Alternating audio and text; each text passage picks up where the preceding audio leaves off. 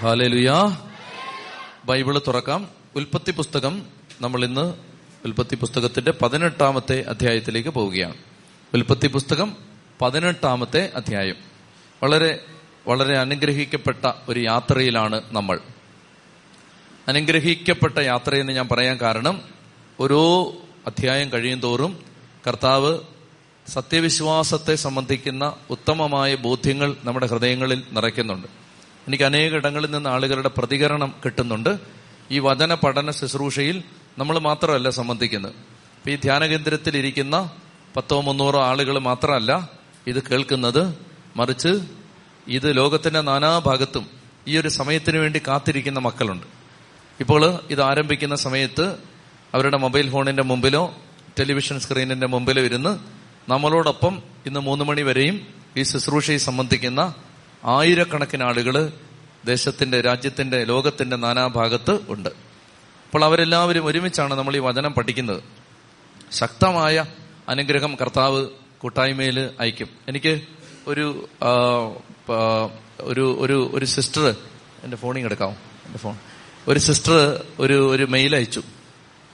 ആ മെയിൽ ഞാൻ നിങ്ങളെ വായിച്ച് കേൾപ്പിക്കാം.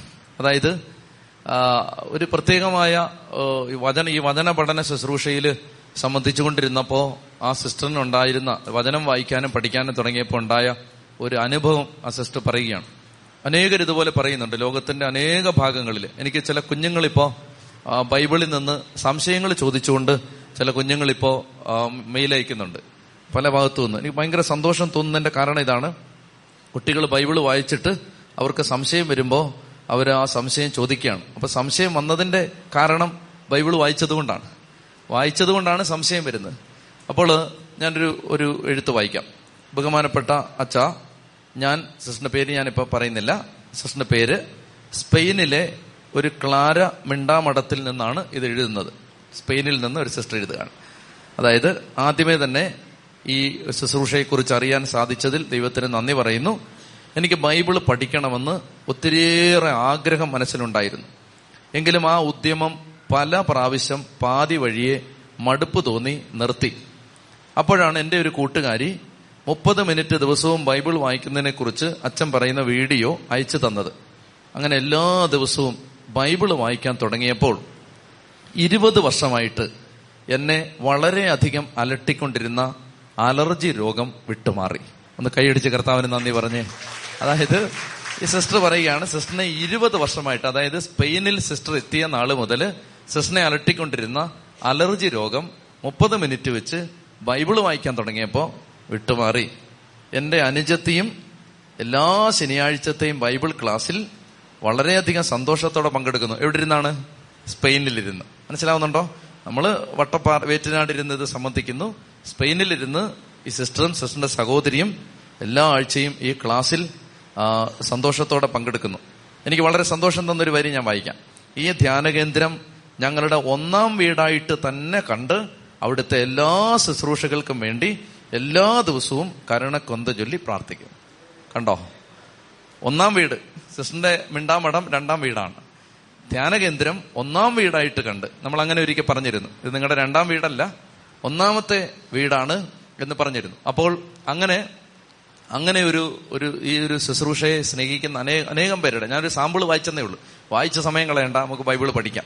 അപ്പൊ അതുകൊണ്ട് ഒത്തിരി ആളുകൾക്ക് ഈ ശുശ്രൂഷ വഴി അനുഗ്രഹം കിട്ടുന്നുണ്ട്. അപ്പോൾ അതുകൊണ്ട് പ്രിയപ്പെട്ടവരെ നിങ്ങൾക്ക് ഉള്ള ഭാഗ്യം എന്താണ്? നിങ്ങൾക്ക് ഇത് ടെലിവിഷൻ സ്ക്രീനിലല്ല ഇത് നേരിട്ട് പഠിക്കാൻ കർത്താവ് അവസരം തരികയാണ്. ചെത്തി പറഞ്ഞേ ഹാലേ ലുയാ അങ്ങനെ കർത്താവ് നമ്മളെ ഉൽപ്പത്തി പുസ്തകം പതിനേഴാം അധ്യായം വരെ എത്തിച്ചു. അവിടെ നമ്മൾ പരിച്ഛേദനത്തെ പറ്റി കണ്ടു.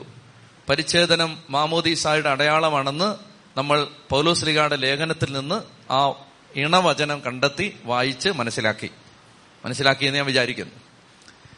ഇനി നമുക്കൊരു സൗകര്യം വേറൊരു സൗകര്യം എന്താന്ന് വെച്ചാൽ ഇപ്പോൾ ഒരു ക്ലാസ്സിൽ പങ്കെടുക്കാൻ പറ്റിയില്ലെങ്കിലും ആരും ഭാരപ്പെടേണ്ട. എല്ലാം യൂട്യൂബിലുണ്ട്. കഴിഞ്ഞ ആഴ്ചത്തെ ക്ലാസ് ഉണ്ട് അപ്പോൾ അത് ഇരുന്ന് കണ്ടാൽ മതി. അപ്പോൾ ഇതെല്ലാം നമുക്ക് പിന്നെയും പിന്നെയും കിട്ടും. ചെത്തി പറഞ്ഞേ ഹാലേ ലുയാ ഉൽപ്പത്തി പുസ്തകം പതിനെട്ടാം അധ്യായം. പഠിക്കാൻ പോവാണ്. ഉറങ്ങരുത്. കഞ്ഞിയൊക്കെ നല്ല കഞ്ഞിയായിരുന്നല്ലേ? അത് നല്ല കഞ്ഞിയാണെന്ന് ഇവിടെ ഇരുന്ന് തെളിയിക്കരുത്. ഉറങ്ങരുത്. ശ്രദ്ധിച്ചിരിക്കണം. ഞാൻ എനിക്ക് തൊണ്ടയെല്ലാം പോയിരിക്കുകയാണ്. ഇനിയും ഭയങ്കര അങ്ങനെ ഇത്തിരി അസ്വസ്ഥ ബുദ്ധിമുട്ടുണ്ട്. എങ്കിലും ഈ ശനിയാഴ്ച ആവുമ്പോൾ എവിടുന്നാന്ന് അറിയാൻ പാടില്ല. ഒരു എനർജി ഇങ്ങ് വരികയാണ്. വെള്ളിയാഴ്ച വരെ നമ്മളിങ്ങനെ ചത്തും ചതഞ്ഞും ഒക്കെ ഇങ്ങനെ നടക്കും.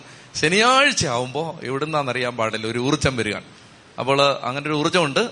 നിങ്ങൾ പ്രാർത്ഥിച്ചാൽ മതി. ശ്രദ്ധിച്ചിരിക്കണം. എനിക്ക് ഒത്തിരി ശക്തി ഉറക്കൊന്നും പറയാൻ പറ്റുന്ന ഒരു അവസ്ഥയിലല്ല. ശ്രദ്ധിച്ചിരുന്നാൽ മതി. ഉറക്കെ പറഞ്ഞേ ഹാലലുയാ. പതിനെട്ടാം അധ്യായത്തിൽ മാമ്രയുടെ ഓക്കുമരത്തിന് സമീപം കർത്താവ് അബ്രാഹത്തിന് പ്രത്യക്ഷപ്പെടുകയാണ്. മാമ്രെ അതാരാണിത്? മാമനൊന്നുമല്ല മാമ്രെ. മാമ്രെ എന്ന് പറഞ്ഞാൽ യേഷ്കാർ ആനോർ മാമ്രെ ഇതൊക്കെ അബ്രഹാമിന്റെ സുഹൃത്തുക്കളാണ്. അബ്രാഹാം കാനാൻ നാട്ടിലെത്തിയപ്പോ അബ്രാഹത്തിന് താമസിക്കാൻ സ്ഥലം കൊടുത്ത ആളുകളാണ് ഈ ആളുകൾ ആന അനാറ് യഷ്കോൽ മാമ്രെ ഈ പേരൊന്നോർത്ത് നിങ്ങൾ വിഷമിക്കണ്ട. സാജു ഷൈജു ബിനോയ് എന്നൊക്കെ ഓർത്തിരുന്നാൽ മതി. മൂന്ന് പേരുകൾ. മാമ്രെ എന്ന് പറഞ്ഞാൽ ഇത് മാമ്രയുടെ ഓക്കുമരം എന്നൊക്കെ പറഞ്ഞ് വിഷമിക്കൊന്നും വേണ്ട. പണ്ട് ഞാൻ ഓർക്കുന്നുണ്ട് ഞങ്ങൾ സ്കൂളിലൊക്കെ പഠിക്കുന്ന കാലത്ത് സിസ്റ്റേഴ്സ് ബൈബിൾ ക്വിസ് ഇടും. അപ്പോ ഈ ബൈബിൾ ക്വിസ് ഇടുന്നതിനെ പറ്റി എനിക്കുള്ള ഒരു ആക്ഷേപം ഇതാണ്. അതായത് ഒരിക്കലും ആരും ഉത്തരം പറയരുത് എന്ന അർത്ഥത്തിലാണ് ക്വിസ് ഇടുന്നവരുടെ ഒരു നിർബന്ധം. എന്ന് പറഞ്ഞാൽ ഈ ബൈബിളിലുള്ള ഭാഗം പഠിക്കാൻ വേണ്ടിയിട്ടല്ല പഠിക്കാതിരിക്കാൻ വേണ്ടിയിട്ടാണ് ക്വിസ് ഇടുന്നതെന്ന് എനിക്ക് തോന്നിയിട്ടുണ്ട്. അപ്പൊ അങ്ങനെ വരുമ്പോ അതിൽ പണ്ട് ചോദി ഞാൻ ഓർക്കുന്നുണ്ട് പണ്ട് ചോദിച്ചൊരു ചോദ്യമാണ് ആരുടെ ഓക്ക് മരത്തിന് കീഴിലിരിക്കുമ്പോഴാണ് അബ്രാഹത്തിന് ദൈവം പ്രത്യക്ഷപ്പെട്ട് മകൻ ഉണ്ടാ മാമ്രെ എന്നൊക്കെ ഇന്ന് തന്നെ പറയാൻ പാടാം. പിന്നല്ലേ കൊച്ചായിരിക്കുമ്പോ മാമ്രെ എന്നൊക്കെ പറയുന്നു. എനിക്കത് തെറ്റി. അതിനെക്കുറിച്ച് എനിക്ക് ആ സെഷനോട് ഇപ്പോഴും തീരാത്ത വൈരാഗ്യമുണ്ട് എന്നറിയിച്ചുകൊണ്ട് മാമറയിലേക്ക് നമ്മൾ പ്രവേശിക്കാം. അവരൊക്കെ പറഞ്ഞേ ഹാലയിലുയാ അതായത് മാമറ എന്ന് പറയുന്നത് അബ്രാഹത്തിന്റെ ഒരു സുഹൃത്താണ്. അബ്രാഹത്തിന് അങ്ങനെ നല്ല ചില സുഹൃത്തുക്കൾ ഉണ്ടായിരുന്നു അപ്പോ മാമ്രെ പറഞ്ഞു അബ്രഹാമേ നീ ഇവിടെ അന്യനാട്ടിൽ നിന്ന് വന്ന ആളാണ് അതുകൊണ്ട് നിനക്ക് താമസിക്കാൻ നേ എന്റെ ഓക്കുമരത്തോട്ടത്തിൽ താമസിച്ചോളുക. അങ്ങനെ മാമ്രയുടെ ഓക്കുമരത്തോട്ടത്തിൽ അബ്രഹാം അങ്ങനെ താമസിക്കുന്ന സമയത്ത് അദ്ദേഹം നട്ടുച്ച സമയത്ത് അദ്ദേഹം കൂടാരത്തിന്റെ വാതിൽക്കൽ ഇരിക്കുകയായിരുന്നു. ശ്രദ്ധിച്ചു കേൾക്കണം. നട്ടുച്ചയ്ക്ക് കൂടാരത്തിന്റെ വാതിൽക്കൽ അദ്ദേഹം ഇരിക്കുകയാണ്. അപ്പൊ അദ്ദേഹം നട്ടുച്ചയ്ക്ക് എന്തിനാ അവിടെ വന്നിരുന്നതെന്ന് ചോദിച്ചാൽ ഈ ചൂടായതുകൊണ്ട് വാതിക്കൽ ഇറങ്ങിയിരുന്ന കൂടാരത്തിനകത്ത് ചൂടാണ് പുറത്തെല്ലാം മരമാണ് അതുകൊണ്ട് ഇങ്ങനെ വെയിൽ തണു ഒരു വെയിലൊക്കെ മാറി തണുപ്പ് കിട്ടാൻ വേണ്ടി അങ്ങനെ ആഗ്രഹിച്ചിരിക്കുന്ന സമയത്ത് അങ്ങനെ അദ്ദേഹം ഇങ്ങനെ വെളിയിലേക്കൊക്കെ നോക്കി ഭാരപ്പെട്ടിരിക്കുകയാണ്. എന്താ ഭാരം? എല്ലാം ഉണ്ട് മാമ്രയുണ്ട് ഓക്കുമരം ഉണ്ട് സാറായും ഉണ്ട് സമ്പത്തും ഉണ്ട് കന്നുകാലികളും ഉണ്ട് എല്ലാം ഉണ്ട് പിള്ളേരില്ല. ഇനി ഒരുത്തൻ ഉണ്ടായിട്ടുണ്ട് അവൻ കാരണം സമാധാനം വീട്ടിലില്ല. ഹാഗാറും സാറായും തമ്മിൽ എന്നും അടിയാണ്. അപ്പോ ഈ ചെറുക്കനാണെങ്കിൽ വഴക്കാളിയുമാണ്. അവനെ കുറിച്ച് നമ്മൾ വായിച്ചതാണ്. അവൻ എല്ലാ ദിവസവും എന്തെങ്കിലും വഴക്കുണ്ടാക്കും. എല്ലാ ദിവസവും വഴക്കുണ്ടാക്കും. അങ്ങനെ വഴക്കുണ്ടാക്കുന്ന ഈ മകൻ വഴക്കുണ്ടാക്കുന്ന ഭാര്യ വഴക്കുണ്ടാക്കുന്ന ദാസി അപ്പൊ ഇതെല്ലാം കേട്ടിട്ട് ഈ അകത്തിരുന്ന് ഈ ബഹളം കാരണം ദേഷ്യം വന്നിട്ട് വെളി വന്നിരിക്കുകയാണ്. അകത്ത് ഹാഗാറും സാറായും തമ്മിൽ അടിയായിരിക്കും. ഇസ്മായേൽ സാറായും തമ്മിൽ ഗുസ്തിയായിരിക്കും. അതുകൊണ്ട് മനസ്സും അടുത്ത് അദ്ദേഹം പുറത്ത് വന്നിങ്ങനെ ഇരിക്കുകയാണ്. ആ സമയത്ത് അദ്ദേഹം ദൂരെ നോക്കുമ്പോൾ മൂന്ന് പേര് നടന്നു വരുന്നത് കാണുകയാണ്. അപ്പൊ ഈ മൂന്ന് പേര് നടന്നു വരുന്നത് കണ്ടപ്പോ അവരെ കണ്ട് അവരെ കണ്ട ഉടനെ അബ്രാഹാം കൂടാരവാതിക്കൽ നിന്ന് എഴുന്നേറ്റ് എന്നെ ശ്രദ്ധിച്ചോണം ഇനി അബ്രാഹത്തിന്റെ ഒരു ക്വാളിറ്റി നമ്മൾ കാണുകയാണ്. ഇയാൾ അവിടെ ഇങ്ങനെ വളരെ ഭാരപ്പെട്ടിരിക്കുകയാണ്. അവനവന്റെ ദുഃഖം തന്നെ ഭയങ്കര വലുതാണ്. അപ്പോഴാണ് ഇനി അയലോക്കക്കാരന്റെ ദുഃഖം. അത് ഏറ്റെടുക്കാൻ പോകും. നമുക്ക് തന്നെ ഇവിടെ സ്വസ്ഥതയില്ല. അന്നേരമാണ് ഇനി കൗൺസിലിംഗ് എന്ന് പറഞ്ഞ ആണ്ട വന്നിരിക്കുന്നത്. നമുക്ക് തന്നെ സമാധാനമില്ല. എന്ന് വിചാരിച്ച് നമ്മൾ ഇരിക്കുന്ന പോലല്ല അബ്രഹാം. അബ്രഹാം ശരിക്കും പറഞ്ഞാൽ തന്റെ ദുഃഖങ്ങളുമായിട്ടിരിക്കുന്ന സമയത്ത് മൂന്നാളുകൾ എതിരെ വരികയാണ്. ഈ എതിരെ വരുന്ന ആളുകളെ ഹെബ്രായ ലേഖനം പതിമൂന്നാം അധ്യായം രണ്ടാം വാക്യത്തിൽ വായിക്കണ്ട കുറിച്ചു വെച്ചാൽ മതി. അവിടെ പറയുകയാണ് വന്നിരിക്കുന്ന ആളുകൾ ദൈവദൂതന്മാരാണെന്ന് അറിയാതെയാണ് അബ്രാഹാം അവരെ സൽക്കരിച്ചത്. വന്നിരിക്കുന്ന ആളുകൾ ദൂതന്മാരാണെന്നറിഞ്ഞാൽ സൽക്കരിക്കാൻ ഇഷ്ടം പോലെ ആളുകളുണ്ടാവും. ഇപ്പൊ മാർപ്പാപ്പ വന്നാൽ സീറ്റ് കൊടുക്കാൻ ഇഷ്ടം പോലെ ആൾ കാണും. ഒരു പിച്ചക്കാരൻ വന്നാൽ സീറ്റ് കൊടുക്കൂ എന്നുള്ളത് വേറെ വിഷയമാണ്. വന്നിരിക്കുന്ന ആളുകൾ ദൈവദൂതന്മാരാണെന്ന് അറിയാതെയാണ്. വെയിലത്ത് നല്ല വെയിലത്ത് മൂന്ന് പേര് നടന്നു വരുമ്പോ കൂടാരവാതുക്കൽ നിന്ന് അബ്രാഹാം എഴുന്നേറ്റു. ഒന്ന്. ഓടിച്ചെന്നു. നിലം പറ്റെ താണ് വണങ്ങി. എനിക്ക് ഒത്തിരി കുനിയാൻ പറ്റില്ല. എങ്കിലും ഇത്രയൊന്നും അല്ല. കേട്ടോ? അങ്ങ് മുഖം കൊണ്ട് മുട്ടൽ മുട്ടിക്കുന്ന വിധത്തിൽ നല്ലപോലെ നിലം പറ്റെ താണ് വണങ്ങി. ജപ്പാൻകാരാണ് അങ്ങനെ വണങ്ങുന്നതെന്ന് പറയുന്നത് അവർ പ്രത്യേക വണക്കമുണ്ട്. അതിന് ഷ്വേ ഷ്വേ എന്നാണ് അതിന്റെ പേര്. അങ്ങനെ ആ അങ്ങനെയൊന്നും അല്ല. വേറെന്തോ ആണ്. അങ്ങനെ ഉണ്ട് അതായത് ഒരു പ്രത്യേക രീതിയിൽ അങ്ങനെ നിലം പറ്റെ വണങ്ങുന്ന ഒരു ആചാര രീതിയുണ്ട്. ഇത് അബ്രാഹാം ജപ്പാൻകാരനൊന്നുമല്ല. അദ്ദേഹം സാൻ സൂയി ഒന്നുമല്ല അദ്ദേഹം നല്ല ഒന്നാം തരം ഹെബ്രായനാണ്. പക്ഷേ ഈ മനുഷ്യന് അതിഥികൾ വരുന്നത് കാണുമ്പോൾ ഇദ്ദേഹത്തിന്റെ ഒരു വലിപ്പം നമ്മൾ കാണുകയാണ്. മുന്നൂറ്റി പതിനെട്ട് പേരെയും കൊണ്ട് അഞ്ച് രാജാക്കന്മാരെ ഓടിച്ചിട്ട് പിടിച്ച് പരാജയപ്പെടുത്തി തിരിച്ചു വന്ന വീരയോദ്ധാവാണ്. വലിയ മനുഷ്യനാണ്. പക്ഷെ ആ വലിയ മനുഷ്യൻ അദ്ദേഹം ഇങ്ങനെ മൂന്നാളുകൾ തന്റെ എതിരെ വരുമ്പോൾ ഓടിച്ചെന്ന് നിലമ്പറ്റ് താണു വണങ്ങി അവരെ ആചാരം ചെയ്തിട്ട് അദ്ദേഹം പറയുകയാണ് കടന്നു പോവല്ലേ? കുറച്ച് വെള്ളം കൊണ്ടിരട്ടെ. കുറച്ച് അപ്പം ഇപ്പൊ കൊണ്ടുവരാം. ഇവിടെ നിൽക്ക് എന്ന് പറഞ്ഞിട്ട് അബ്രാഹാം അവരെ അവിടെ വിശ്രമിക്കാനായി വിട്ടിട്ട് ഓടിച്ചെന്ന് സാറായോട് പറഞ്ഞു നീ നേരെ അടുക്കളയിലോട്ട് ചെന്നിട്ട് മൂന്നടങ്ങഴി മാവെടുത്ത് കുഴച്ച് അപ്പമുണ്ടാക്ക്. ഓടിച്ചെന്നവൻ കാലിക്കൂട്ടത്തിൽ നിന്ന് കൊഴുത്ത ഒരു ഇളം കാളക്കുട്ടിയെ പിടിച്ച് വേലക്കാരനെ ഏൽപ്പിച്ചു. പാകം ചെയ്തു. വെണ്ണയും പാലും പാകം ചെയ്ത മൂരി ഇറച്ചിയും മൂരി ഇറച്ചി അവരുടെ മുമ്പിൽ വിളമ്പി. കേട്ടോ? നല്ല സാധനമാണ്. അവർ ഭക്ഷിച്ചുകൊണ്ടിരിക്കെ മരത്തണലിൽ അവൻ നിന്ന് അവരെ പരിചരിച്ചുകൊണ്ടിരുന്നു. കണ്ടേ? അനുഗ്രഹം വരുന്ന വഴി ഞാൻ പറയാം ദൈവാനുഗ്രഹം വരുന്ന വഴി. വന്ന ആളുകൾ ദൈവദൂതന്മാരാണെന്ന് അറിയാതെയാണ് അബ്രാഹാം അവരെ സൽക്കരിച്ചതെന്ന് എബ്രാഹിം ലേഖനത്തിൽ പരിശുദ്ധാത്മാവ് പറയുന്നു. വന്ന ആളുകൾ ദൈവദൂതന്മാരാണെന്ന് അറിയാതെയാണ് സൽക്കരിച്ചത്.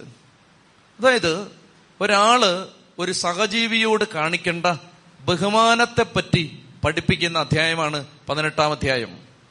വിശ്വാസികളുടെ പിതാവായിട്ട് ഈ മനുഷ്യൻ മാറിയത് എന്തുകൊണ്ട്? എന്തുകൊണ്ടാണ് അദ്ദേഹത്തിന് അത്രമാത്രം ഉദാത്തമായ ഒരു സ്ഥാനം ദൈവം കൊടുത്തത്? ദൈവം ചില മനുഷ്യരുടെ ഉള്ളിലെ നന്മ കാണുന്നുണ്ട്.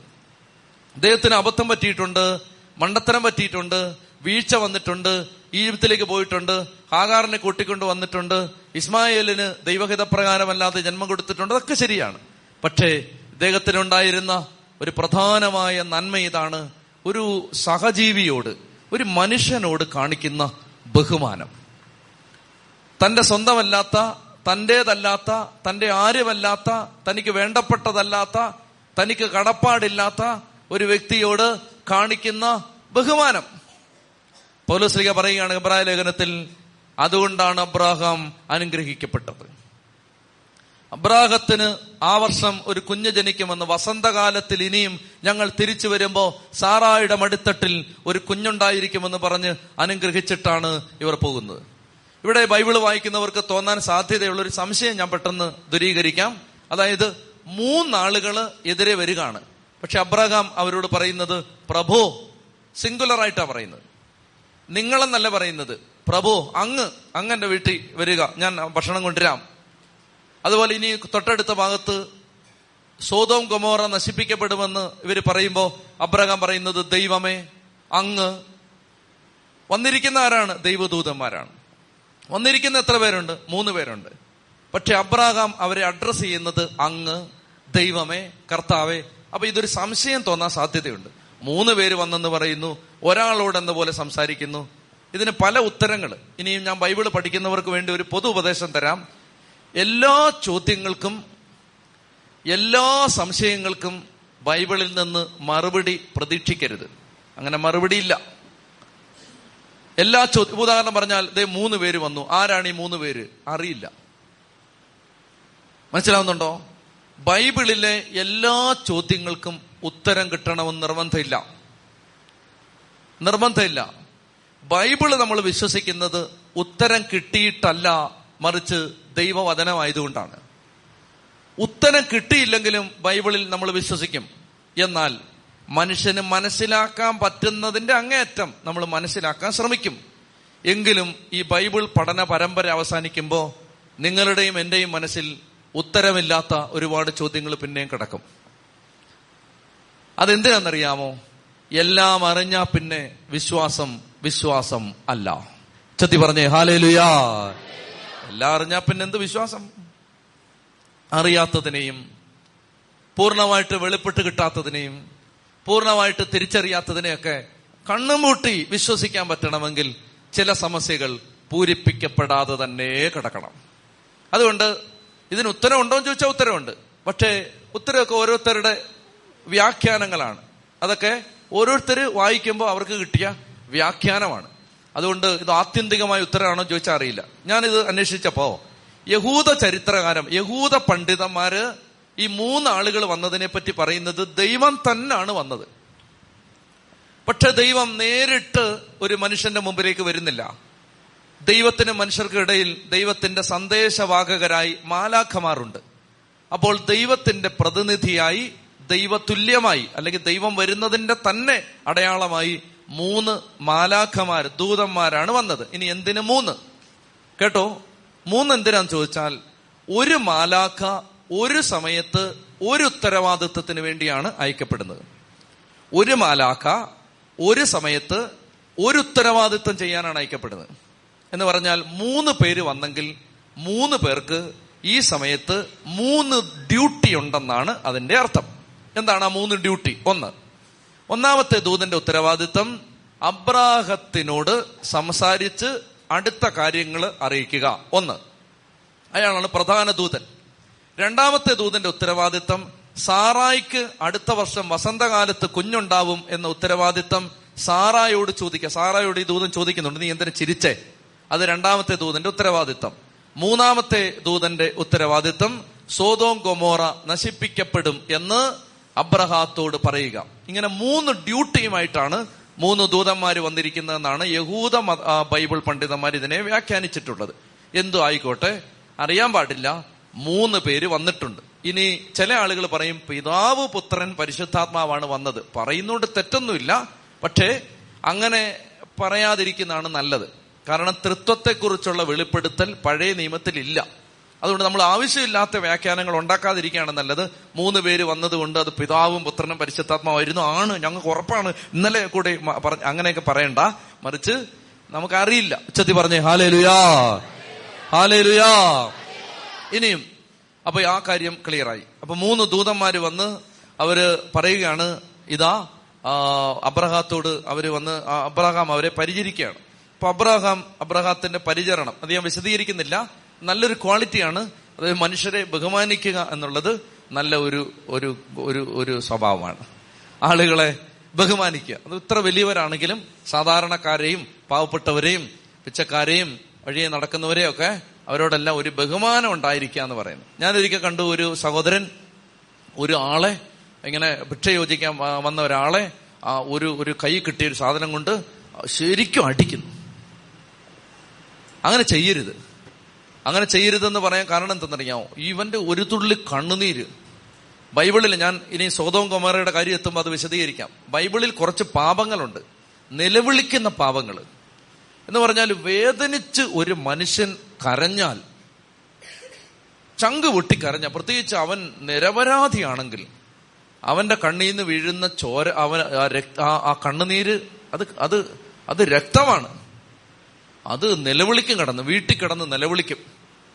നിങ്ങൾ ഓർക്കുന്നുണ്ട് ഒരു സ്ഥലത്ത് ഞങ്ങൾ ധ്യാനിപ്പിക്കുമ്പോൾ കൗൺസിലിംഗ് കൊടുത്തുകൊണ്ടിരിക്കുമ്പോൾ കൗൺസിലിംഗ് കൊടുത്ത സഹോദരൻ ഓടി വന്നിട്ട് അടുത്ത് പറഞ്ഞു ഇതേ ആ സഹോദരനെ കൗൺസിലിംഗ് കൊടുത്തപ്പോ അവന്റെ മുഖത്തേക്ക് ഒരച്ഛന്റെ ചോര പുരണ്ട ലോഹ വന്ന് വീഴുന്നു ദർശനം കാണുക.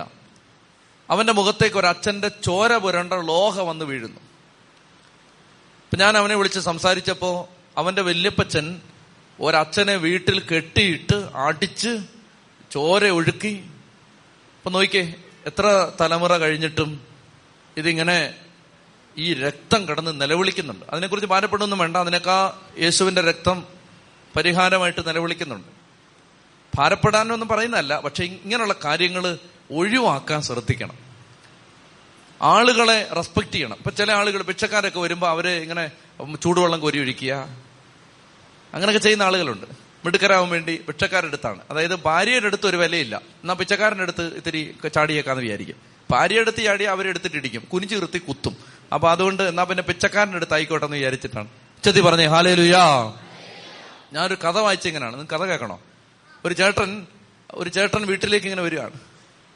വരുന്ന വഴിക്ക് ഒരു പിച്ചക്കാരൻ തെറിയും വിളിച്ചുകൊണ്ട് വീട്ടിൽ നിന്ന് ഇറങ്ങി വരുന്നു. അപ്പൊ ഇയാൾ ചോദിച്ചു നീ എന്തിനാ എന്റെ വീട്ടിൽ നിന്ന് തെറിയും വിളിച്ചിറങ്ങി വരുന്നേ? അപ്പൊ പറഞ്ഞു അത് ആ വീട്ടിലെ ആ സ്ത്രീ അവർ പറയാണ് നിങ്ങൾക്ക് തന്നെ ഇവിടെ ഒന്നുമില്ലെന്ന് അപ്പൊ അയാൾ പറഞ്ഞു ആര് ആരാ പറഞ്ഞേ? ആ പൊക്കമില്ലാത്ത നല്ല തടിച്ച ആ സ്ത്രീയാണോ? ഈ വന്ന ആൾ ചോദിക്കാൻ. വന്ന വീട്ടിലേക്ക് കയറി വരുന്നില്ലേ വീട്ടുകാരൻ. ഉറപ്പുവരുത്താണ് ഭാര്യയാന്ന്. ആ അവന്റെ തടിച്ച് നല്ല പൊക്കമില്ലാത്ത ആ സ്ത്രീയാണോ? ആ അതെ ആ സ്ത്രീയാ പറഞ്ഞേ.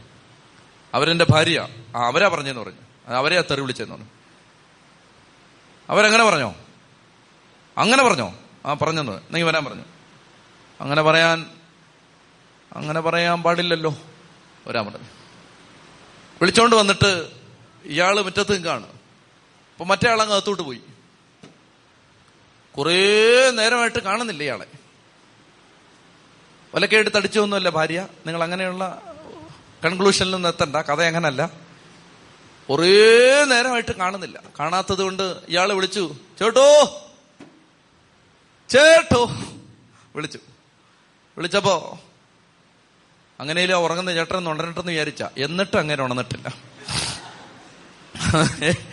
അപ്പോ ചേട്ടോ. വിളിച്ചു. അപ്പൊ ഇയാൾ ഇറങ്ങി വന്നിട്ട് എന്താ കാര്യം? വഴി വെച്ച് കണ്ടോ യാതൊരു പരിചയമില്ല. ഇപ്പൊ ശരിയാക്കി എന്ന് പറഞ്ഞ് പോയതാണ്. എന്താടോ എന്താ കാര്യം? ചേട്ടാ വല്ലോ തരണേ? ഇവിടെ ഒന്നുമില്ലെന്ന് പറഞ്ഞു. അപ്പൊ അയാൾ മൂന്ന് തെറിയോടെ വിളിച്ച്. മര്യാദയ്ക്ക് ഞാൻ പോയല്ലേന്ന് ചോദിച്ചു. ഞാൻ നിങ്ങളുടെ ഭാര്യ പറഞ്ഞ ഇവിടെ ഒന്നുമില്ലെന്ന്. അത് കേട്ടിട്ട് ഞാൻ അങ്ങോട്ട് പോയിട്ട് എന്നെ തിരിച്ചു വിളിച്ചോണ്ട് വന്നിട്ട് നിങ്ങൾ അത് തന്നെയാണ്. ആ അത് ഇവിടെ തരാമൊന്നുമില്ല ഇവിടെ തരാമൊന്നുമില്ല പക്ഷേ അത് ഈ വീട്ടിൽ അത് പറയേണ്ടത് അവളല്ല. ഞാൻ പറയണം. മനസ്സിലാവുന്നുണ്ടോ? അത് അവളല്ല ഇത് പറയേണ്ടത്. ഞാൻ പറയണം. പറയുന്ന സെയിം തന്നെയാണ്. പക്ഷെ ഞാൻ പറഞ്ഞാലേ ശരിയാവും. മനസ്സിലാവുന്നുണ്ടോ നിങ്ങൾക്ക്? പറയുന്നത് ശരി ഒരേ കാര്യം തന്നെയാണ് പക്ഷെ ഞാൻ പറഞ്ഞാലേ ശരിയാവൂ. ഉച്ചത്തി പറഞ്ഞേ ഹാലേ ലുയാ ഹാലേ ലുയാ അപ്പൊ അങ്ങനെയൊക്കെ വീട്ടിൽ കിടന്ന് മിടുക്ക് കാണിക്കുന്ന ചേട്ടന്മാര് ഭാര്യയോട് പറ്റാത്തോണ്ട് പിച്ചക്കാരോട് പെരുമാറും. ഭർത്താവിനോട് പറ്റാത്തോണ്ട് പിച്ചക്കാരെ എടുത്തിട്ട് ചൂടുവെള്ളം കോരി ഒഴിക്കും. അങ്ങനെ ചെയ്യരുത്. പാവപ്പെട്ടവരെ യാത്രക്കാരെ പരദേശികളെ അഗതികളെ അങ്ങനെയുള്ള ആളുകളോട് ബഹുമാനം കാണിക്കുന്നത് നല്ലതാണ് എന്ന് അബ്രാഹാം ഉൽപ്പത്തി പതിനെട്ടിലിരുന്ന് നമ്മളോട് പറയുകയാണ്. അങ്ങനെയുള്ള ആളുകളോട് ഒരു ബഹുമാനം കാണിക്കണം. അപ്പൊ ദൈവദൂതന്മാരാണെന്ന് അറിയാതെയാണ് സൽക്കരിച്ചത്. പ്രത്യേകിച്ച് നിങ്ങളുടെ വീട്ടിലൊക്കെ ജോലിക്ക് നിൽക്കുന്ന ആളുകളോട് മര്യാദയ്ക്ക് പെരുമാറണം. പാവപ്പെട്ട കാരണം അവർക്കുള്ള ഒരു ആനുകൂല്യം എന്താന്ന് വെച്ചാൽ അവർക്ക് പ്രൊട്ടക്ഷൻ ഇല്ലാത്തത് കൊണ്ട് ദൈവം ഇവരുടെ ഉത്തരവാദിത്വം ഏറ്റെടുക്കും. എന്നെ കേട്ടെ? ആരും നോക്കാനില്ലാത്തവന്റെ ചാർജ് ആർക്കാണെന്നറിയാം ദൈവത്തിനാണ്. ഇപ്പൊ എന്റെ മേലെ ആർക്കെങ്കിലും നല്ല എന്നെ കാര്യമായിട്ട് ഉത്തരവാദിത്വത്തോടെ നോക്കാൻ ഒരു പത്ത് പേരുണ്ടെങ്കിൽ ദൈവം കാര്യമായിട്ട് പിന്നെ ശ്രദ്ധിക്കേണ്ട. കാരണം വേറെ ആളുണ്ടല്ലോ. ഈ ആരും ഇല്ലാത്തവന്റെ മേൽ അവന്റെ ചാർജ് ദൈവത്തിനാണ്. രാമചന്ദ്രൻ വന്നപ്പോ നിങ്ങൾ വന്ന വന്നവർക്കറിയാം. രാമചന്ദ്രൻ വന്നപ്പോ രാമചന്ദ്രനോട് രാമചന്ദ്ര രാത്രി ഇറങ്ങി നടക്കരുത് ഇറങ്ങി നടക്കരുത്. പട്ടി കടിക്കും പാമ്പ് കടിക്കും. അപ്പൊ അയാൾ പറയാണ് ഇന്ന് വരെ ഒരു പട്ടിയും കടിച്ചിട്ടില്ലെന്ന് ഇന്ന് വരെ ഒരു പാമ്പും കടിച്ചിട്ടില്ല. ഇന്ന് വരെ ആരും ഉപദ്രവിച്ചിട്ടില്ല. ഇന്ന് വരെ ആരും പോക്കറ്റ് അടിച്ചിട്ടില്ല. ഒന്ന് ഇവിടുന്ന് പത്ത് മുപ്പത്തയ്യായിരം രൂപയും കൊടുത്താ വിട്ടതെന്ന്. സ്വോത്ര കാഴ്ച കിട്ടിയത്. അപ്പൊ ഇത് എത്തിച്ചു തരട്ടെ ആരെങ്കിലും കൊടുത്തു വിടട്ടെ അല്ലേ? അക്കൗണ്ട് വേണ്ട വേണ്ട ഞാൻ കൊണ്ടുപോകളാം ഇത് ആരെങ്കിലും എടുത്തോണ്ട് പോകത്തില്ലേ? അത് പോവില്ല ചാ എടുത്തോണ്ട് പോവില്ല. രണ്ടാമത്തെ തവണ രാമേന്ദ്രൻ വന്ന് ഇറങ്ങുമ്പോ നമുക്ക് പരിചയമുള്ളൊരു കുടുംബം ബസ്സേന്ന് നിന്ന് അങ്ങോട്ട് ഇറങ്ങുകയാണ്. ഇറങ്ങുമ്പോ എങ്ങോട്ടാ? ധ്യാനകത്തിരുത്തി വരണം. ഏക വഴി അറിയാവോ? എടാ ഇവിടെ കണ്ണുള്ളവൻ ഇവിടെ വരാൻ പറ്റുന്നില്ല. പിന്നല്ലേ? ഇല്ല നിങ്ങൾ തന്നെ എത്ര പേര് വഴി തെറ്റി അവിടെ ഇവിടെയൊക്കെ പോയ ആളുകൾ ഇതിനകത്തിരിപ്പുണ്ട്. ഇവിടെ കണ്ണും വാറിവും ബോധവും വെളിവുള്ളവൻ ഇവിടെ വരാൻ പറ്റുന്നില്ല. അന്നേരമാണ് രാമയന്ത്രം വരുന്നത്. അവൻ ബസ്സേ ഇറങ്ങി അങ്ങോട്ട് ഇറങ്ങുന്നതും ഇവിടേക്ക് വരാനുള്ള ഒരു കുടുംബം ഇയാളെ ആ ഇയാൾ അന്ന് വന്ന ആളാണല്ലോ. കേറി കേട്ടാന്ന് പറഞ്ഞ് കയറ്റി ഇവിടെ കൊണ്ടുവന്നു. അതായത് ആരുമില്ലാത്തവന് കാവൽ നിൽക്കുന്ന ഒരു ദൈവമുണ്ട്. അതുകൊണ്ട് അവനെ തൊട്ടാൽ തൊടുന്നത് ദൈവത്തെയാണ്. ഈ പാവപ്പെട്ടവനെ തൊടരുത്. സംരക്ഷകരില്ലാത്തവനെ തൊടരുത്. ആരും ചോദിക്കാനും പറയാനും ഇല്ലാത്തവന്റെ മേളിൽ കുതിര കയറരുത് പാവപ്പെട്ടവൻ അയലോക്കക്കാരൻ നിവൃത്തിയില്ലാത്തവൻ മൂന്ന് സെന്റ് കിടക്കുന്നവൻ എന്നാ അവന്റെ അതിര് മാന്തിയേക്കാം എന്ന് വിചാരിക്കരുത്. നിന്റെ തലമുറയെ വേട്ടയാടും പിശാജ്. നോക്കൂ. പാവപ്പെട്ടവന്റെ മേളിൽ കുതിര കയറരുത്. എനിക്ക് ഇഷ്ടം പോലെ അനുഭവം എന്റെ മനസ്സിൽ കിടപ്പുണ്ട്. ഇഷ്ടം പോലെ. പാവപ്പെട്ടവരെ കെട്ടിയിട്ടടിച്ച് തമിഴ്നാട്ടുകാരനായ ഒരു ഒരാളെ കെട്ടിയിട്ടടിച്ച് അവന്റെ സമ്പത്തെല്ലാം കൈവശമാക്കി ഒരു കുടുംബത്തെ എനിക്കറിയാം. മൂന്ന് നാല് തലമുറയായിട്ട് ഒരെണ്ണം ഗതി പിടിച്ചിട്ടില്ല. ചത്തി പറഞ്ഞേ ഹാലേ ലുയാ എന്നാ പറയാത്ത എന്താ? ഉറക്കെ പറ ഹാലേ ലുയാ ആ അതുകൊണ്ട് ഈ പാവപ്പെട്ട വീട്ടിൽ വേലയ്ക്കൊക്കെ നിൽക്കുന്ന ആളുകളോട് ഇഷ്ടമില്ലെങ്കിൽ അവരോട് നാളെ മുതൽ വരണ്ടെന്ന് പറയണം. എനിക്കറിയാവുന്ന ഒരു വീട്ടിൽ ഒരു ഒരു സഹോദരി പിന്നെ വേലയ്ക്ക് നിൽക്കുന്ന ആ ചേച്ചിയോട് ചൂടായി. ചേച്ചി നല്ല മിടുക്കിയായിരുന്നു. വേലയ്ക്ക് നിൽക്കുന്ന ഒരു അമ്മച്ചിയാണ്. അമ്മച്ചിയോട് ചൂടായി. അത് വെള്ളം ഇങ്ങനെ വെച്ചിട്ട് പറഞ്ഞു വെള്ളം തിളപ്പിക്കാൻ പറഞ്ഞു. വെള്ളം തിളപ്പിക്കാൻ വന്നിട്ട് മുപ്പത് സെക്കൻഡ് കഴിഞ്ഞപ്പോ വന്നിട്ട് വെള്ളം തിളച്ചില്ലേ? വെള്ളം വെക്കാൻ പറഞ്ഞു. അപ്പൊ അവർ വെള്ളം വെച്ചു. ഇത് ഓൺ ചെയ്ത് വെക്കണമല്ലോ. അങ്ങനെ തന്നെ ഇരുപത്തഞ്ച് സെക്കൻഡ് തീർന്നു. മുപ്പതാമത്തെ സെക്കൻഡ് വന്നിട്ട് വെള്ളം തിളച്ചിട്ട് ചോദിച്ചു. വെള്ളം ചൂടായില്ലേന്ന് അവർ പറഞ്ഞു ആളുകൾ ചൂടാവുന്ന പോലെ വെള്ളം ചൂടാവത്തില്ലെന്ന് പറഞ്ഞു. അതിന് സമയമുണ്ടെന്ന് പറഞ്ഞു. സമയം ടൈമുണ്ട് വെയിറ്റ് ചെയ്യാൻ പറഞ്ഞു. ചതി പറഞ്ഞേ ഹാലേ ലുയാ ഈ മനുഷ്യര് ചൂടാവുന്ന പോലെ വെള്ളം ചൂടാവത്തില്ല. അതിന് നൂറ് ഡിഗ്രി സെന്റിഗ്രേഡിൽ അതിന് ടൈമുണ്ട് ടൈം. വേലക്കാരെടുത്ത് തലേ കയറാൻ ചെല്ലരുത്. ചെത്തി പറഞ്ഞേ ഹാലേ ലുയാ അവർക്ക് യൂണിയനൊക്കെ ഉണ്ട് അവർ വന്നിട്ട് സമരം ഇരിക്കും വെറുതെ ഇമ്മ നാണക്കേടാവും പത്രത്തിലൊക്കെ വരും. അതുകൊണ്ട് ശ്രദ്ധിച്ചു കേട്ടോണം. വീട്ടിൽ ജോലിക്ക് നിൽക്കുന്ന ആളുകൾ പാവപ്പെട്ട ആളുകൾ ഭിക്ഷയ്ക്ക് വരുന്ന ആളുകൾ പിന്നെ ചില ആളുകൾ ഇപ്പൊ കളിപ്പിക്കാനൊക്കെ ആയിട്ട് ഭിക്ഷാടന മാഫിയൊക്കെ ഉണ്ട്. എന്നാലും അങ്ങനെയുള്ളവരെ ഒന്നും കൊടുക്കാവൊന്നുമില്ലെങ്കിൽ ഒന്നും തരാനില്ല എന്ന് പറഞ്ഞ് അങ്ങ് വിട്ടാൽ മതി. അല്ലാതെ എടാ ഭിക്ഷാടന മാഫിയ നിന്നെ ഈ മാഫിയ ഇന്നുകൊണ്ട് കേരളത്തിൽ ഞാൻ അവസാനിപ്പിക്കാൻ പോവുകയാണ് എന്നൊക്കെ പറഞ്ഞ് പിടിക്കരുത്. പാവപ്പെട്ടവരെ. അപ്പൊ ശ്രദ്ധിച്ചിരിക്കണം. അപ്പൊ ഈ അബ്രഹാത്തിന്റെ ഒരു നല്ല സ്വഭാവം ഇതാണ്.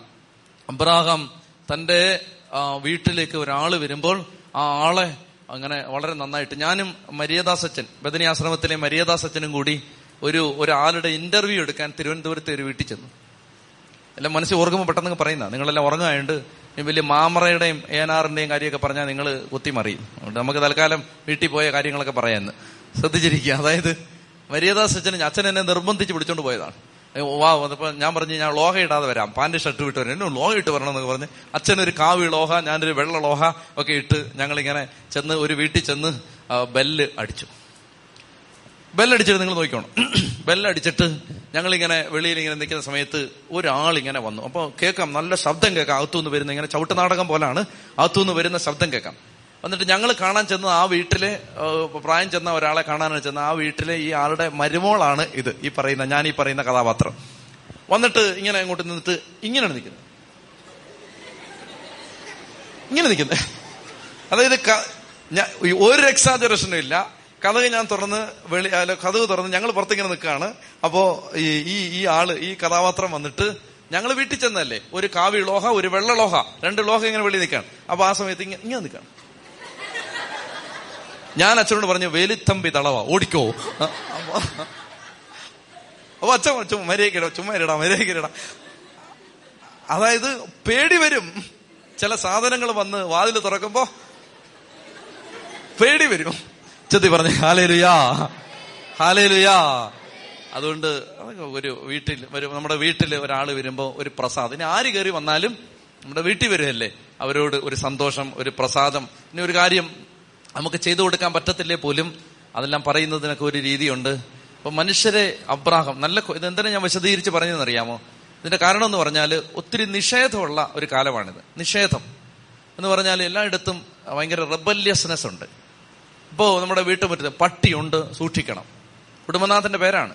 എഴുതി പട്ടിയുണ്ട് സൂക്ഷിക്കണം എന്ന് എഴുതി വെച്ചിരിക്കുകയാണ്. അപ്പൊ അങ്ങനെ എഴുതി വെച്ചോ? പട്ടിയുണ്ടെങ്കിൽ എഴുതി വെച്ചോ? ഇനി വല്ലവരെയും കടിച്ച് റാബീസ് ഇളകണ്ട. അതുകൊണ്ട് പട്ടിയുണ്ട് സൂക്ഷിച്ചോ? വീട്ടിലേക്കൊക്കെ വരുന്ന സമയത്ത് മനുഷ്യരോട് ആര് വന്നാലും ഏതാൾ വന്നാലും അവരെയൊക്കെ ബഹുമാനിക്കണം. ഈ രാമചന്ദ്രൻ ഒരിക്കൽ പറഞ്ഞ ഓർക്കാണ്. അദ്ദേഹം ഞങ്ങൾ ഞാൻ അടൂരിനടുത്ത് കൊടുമൺ പള്ളിയിലിരിക്കുന്ന സമയത്ത് തിരുനാളിന്റെ സമയത്ത് ഞാൻ അവിടെയുള്ള ചെറുപ്പക്കാരോട് പറഞ്ഞു രാമചന്ദ്രന് നല്ല ഷർട്ടും പാന്റും വാങ്ങിച്ചു കൊടുക്കണം. എന്നിട്ട് രാമചന്ദ്രന് കുറെ പൈസയും കൊടുക്കണം. എന്നിട്ട് പെരുന്നാളിന് പിതാവ് വരുമ്പോ പിതാവിന്റെ കൂട്ടത്തിൽ ഇദ്ദേഹത്തെയും വിളിച്ച് മുമ്പിലേക്ക് കൊണ്ടുവന്ന് ആദരിക്കണം. അപ്പൊ ഈ രാമചന്ദ്രനെ ഞങ്ങൾ അന്ന് നന്നായിട്ട് ബഹുമാനിച്ചു. ബഹുമാനിച്ച് സമ്മാനമൊക്കെ കൊടുത്ത് പൈസയൊക്കെ കൊടുത്ത് നല്ല ഷർട്ടും പാന്റും ഒക്കെ ഇട്ട് രാമചന്ദ്രൻ നല്ല മിടുക്കനായിട്ട് നിൽക്കണം അപ്പൊ രാമചന്ദ്രന് ഇതെല്ലാം സ്വീകരണം കിട്ടിക്കഴിഞ്ഞപ്പോ രാമചന്ദ്രന് നിർബന്ധം എനിക്ക് പ്രസംഗിക്കണം. അപ്പൊ രാമേന്ദ്രനോട് ഞങ്ങൾ പറയാണ് അങ്ങനെ ഒരു പ്രോഗ്രാം ഈ അങ്ങനെ ഒരു ഐറ്റം ഈ പ്രോഗ്രാമിൽ ഇല്ല. രാമചന്ദ്രന് പ്രസംഗമില്ല. പക്ഷെ രാമചന്ദ്രന് പ്രസംഗിച്ച് എനിക്ക് മൈക്ക് താന്ന് പറഞ്ഞു അവിടെ ബഹളം വെക്കണം. മൈക്ക് കൊടുത്തു. മൈക്ക് കൊടുത്തപ്പോ ഈ മനുഷ്യൻ കരഞ്ഞോണ്ടൊരു കാര്യം പറഞ്ഞു. അയാൾ പറഞ്ഞ കാര്യം ഇതാണ്. അതായത് ആദ്യമായിട്ടാണ് എന്നെ ഒരു സ്ഥലത്ത് ചെന്നിട്ട് ഒരു പള്ളി ചെന്നിട്ട് ഇങ്ങനെ ബഹുമാനിക്കുന്നത് ആദ്യമായിട്ടാണ്. എന്നിട്ട് അയാൾ പറഞ്ഞു ഒരു പള്ളിയിൽ നിന്ന് എന്റെ തലയ്ക്ക് അടിച്ച് ഇപ്പോഴും വേദന കഴിഞ്ഞ പ്രാവശ്യം വന്നപ്പോഴും പറഞ്ഞു ഇപ്പോഴും വേദനയാന്ന് പറഞ്ഞു തലയ്ക്ക്. തലയ്ക്ക് അടിച്ച് അവിടുന്ന് ഇറക്കി വിട്ടെന്ന് പറഞ്ഞു. കള്ള എന്നൊക്കെ പറഞ്ഞ് അടിച്ച് ഇറക്കി വിട്ടു അങ്ങനെ ചെയ്യരുത്. നമ്മുടെ ജീവിതത്തിൽ അങ്ങനെയൊക്കെ എന്തെങ്കിലും നമ്മൾ ചെയ്തിട്ടുണ്ടെങ്കിൽ കുമ്പസാരക്കൂട്ടിൽ മുട്ടുകുത്തിയിട്ട് പാവയേറ്റ് പറഞ്ഞിട്ട് എന്റെ ഒരു അഭിപ്രായമാണ്. ഇത് തിയോളജിക്കൽ ടീച്ചിങ് അല്ല. ഇത് ദൈവികമായ പഠനമൊന്നുമല്ല. എന്റെ ഒരു അഭിപ്രായം ഞാൻ പറയാം. അങ്ങനെയൊക്കെ എന്തെങ്കിലും ചെയ്തിട്ടുണ്ടെങ്കിൽ കുമ്പസാരക്കൂട്ടിൽ മുട്ടുകുത്തിയിട്ട് എഴുന്നേറ്റ് ആശീർവാ അച്ഛൻ ആശീർവാദം തന്ന് എഴുന്നേറ്റിട്ട് നേരെ ഇപ്പുറത്തോട്ട് വന്ന് അച്ഛന്റെ കാലയിൽ അങ്ങ് പിടിച്ച് അതിനങ്ങ് മാപ്പ് ചോദിക്കണം. തിയോളജിക്കൽ ടീച്ചിങ് അല്ല. പക്ഷെ ജീവിതത്തിൽ ആരുടെയെങ്കിലും ഒന്ന് കാൽ പിടിച്ച് അതിനൊക്കെ മാപ്പ് ചോദിക്കാൻ നല്ലതാ. പാവപ്പെട്ടവരെയൊക്കെ ഉപദ്രവിച്ച് ആതിര് മാന്തുക അവന്റെ അഞ്ച് സെന്റ് കവർന്നെടുക്കുക പാവപ്പെട്ടവരെ വീട്ടിൽ നിന്ന് ഇറക്കി വിടുക. അവന് കൊടുക്കാനുള്ളത് കൊടുക്കാതെ ഇറക്കി വിടുക. അങ്ങനെ- അങ്ങനെയുള്ള കാര്യങ്ങളൊക്കെ നമ്മൾ ബൈബിൾ വിലക്കുന്ന പരദേശി അനാഥൻ അഗതി പാവപ്പെട്ടവൻ ഒന്നുമില്ലാത്തവൻ ഇവരുടെ മേലുള്ള ഉത്തരവാദിത്വം കർത്താവിനാണ്. ഉച്ചത്തി പറഞ്ഞേ ഹാലലുയാ. ഉച്ചത്തിൽ ഹാലലുയാ. ഹാലലുയാ. സാധിക്കുന്നിടത്തോളം ഈ ആയുസിൽ ആരുടെ കണ്ണുനീര് വീഴാൻ ഇടയാക്കാതിരിക്കുക ഒരു പുണ്യമാണ്. പറ്റില്ല നമ്മളൊക്കെ ഓരോ കാലത്ത് മണ്ടത്തരങ്ങൾ അബദ്ധങ്ങൾ ഒത്തിരി എനിക്ക് നിങ്ങൾ നിങ്ങൾക്കും പറ്റിയിട്ടുണ്ട്. പക്ഷേ തിരിച്ചറിവ് ഉണ്ടാവുമ്പോഴെങ്കിലും ആ കാര്യം ആരും വേദനിച്ച് നമ്മൾ പറഞ്ഞൊരു വാക്കിന്റെ പേരിൽ അല്ലെ നമ്മൾ പറഞ്ഞ ഒരു നമ്മൾ ചെയ്ത ഒരു പ്രവൃത്തിയുടെ പേരിൽ നമ്മുടെ ഒരു നിലപാട് മൂലം ഒരാൾ വേദനിച്ച് കരയാനുള്ള സാഹചര്യം ഒഴിവാ. അറിഞ്ഞുകൊണ്ട് അറിയാതെ നമുക്ക് ഒന്നും ചെയ്യാൻ പറ്റില്ല. അറിയാതെ സംഭവിക്കുന്നതിനെ കുറിച്ച് പോട്ടെ. അത് ദൈവം മാപ്പ് തരും. അറിയാതെ പറ്റുന്ന വീഴ്ചകളിൽ നിന്ന് കർത്താവ് മോചനം തരും.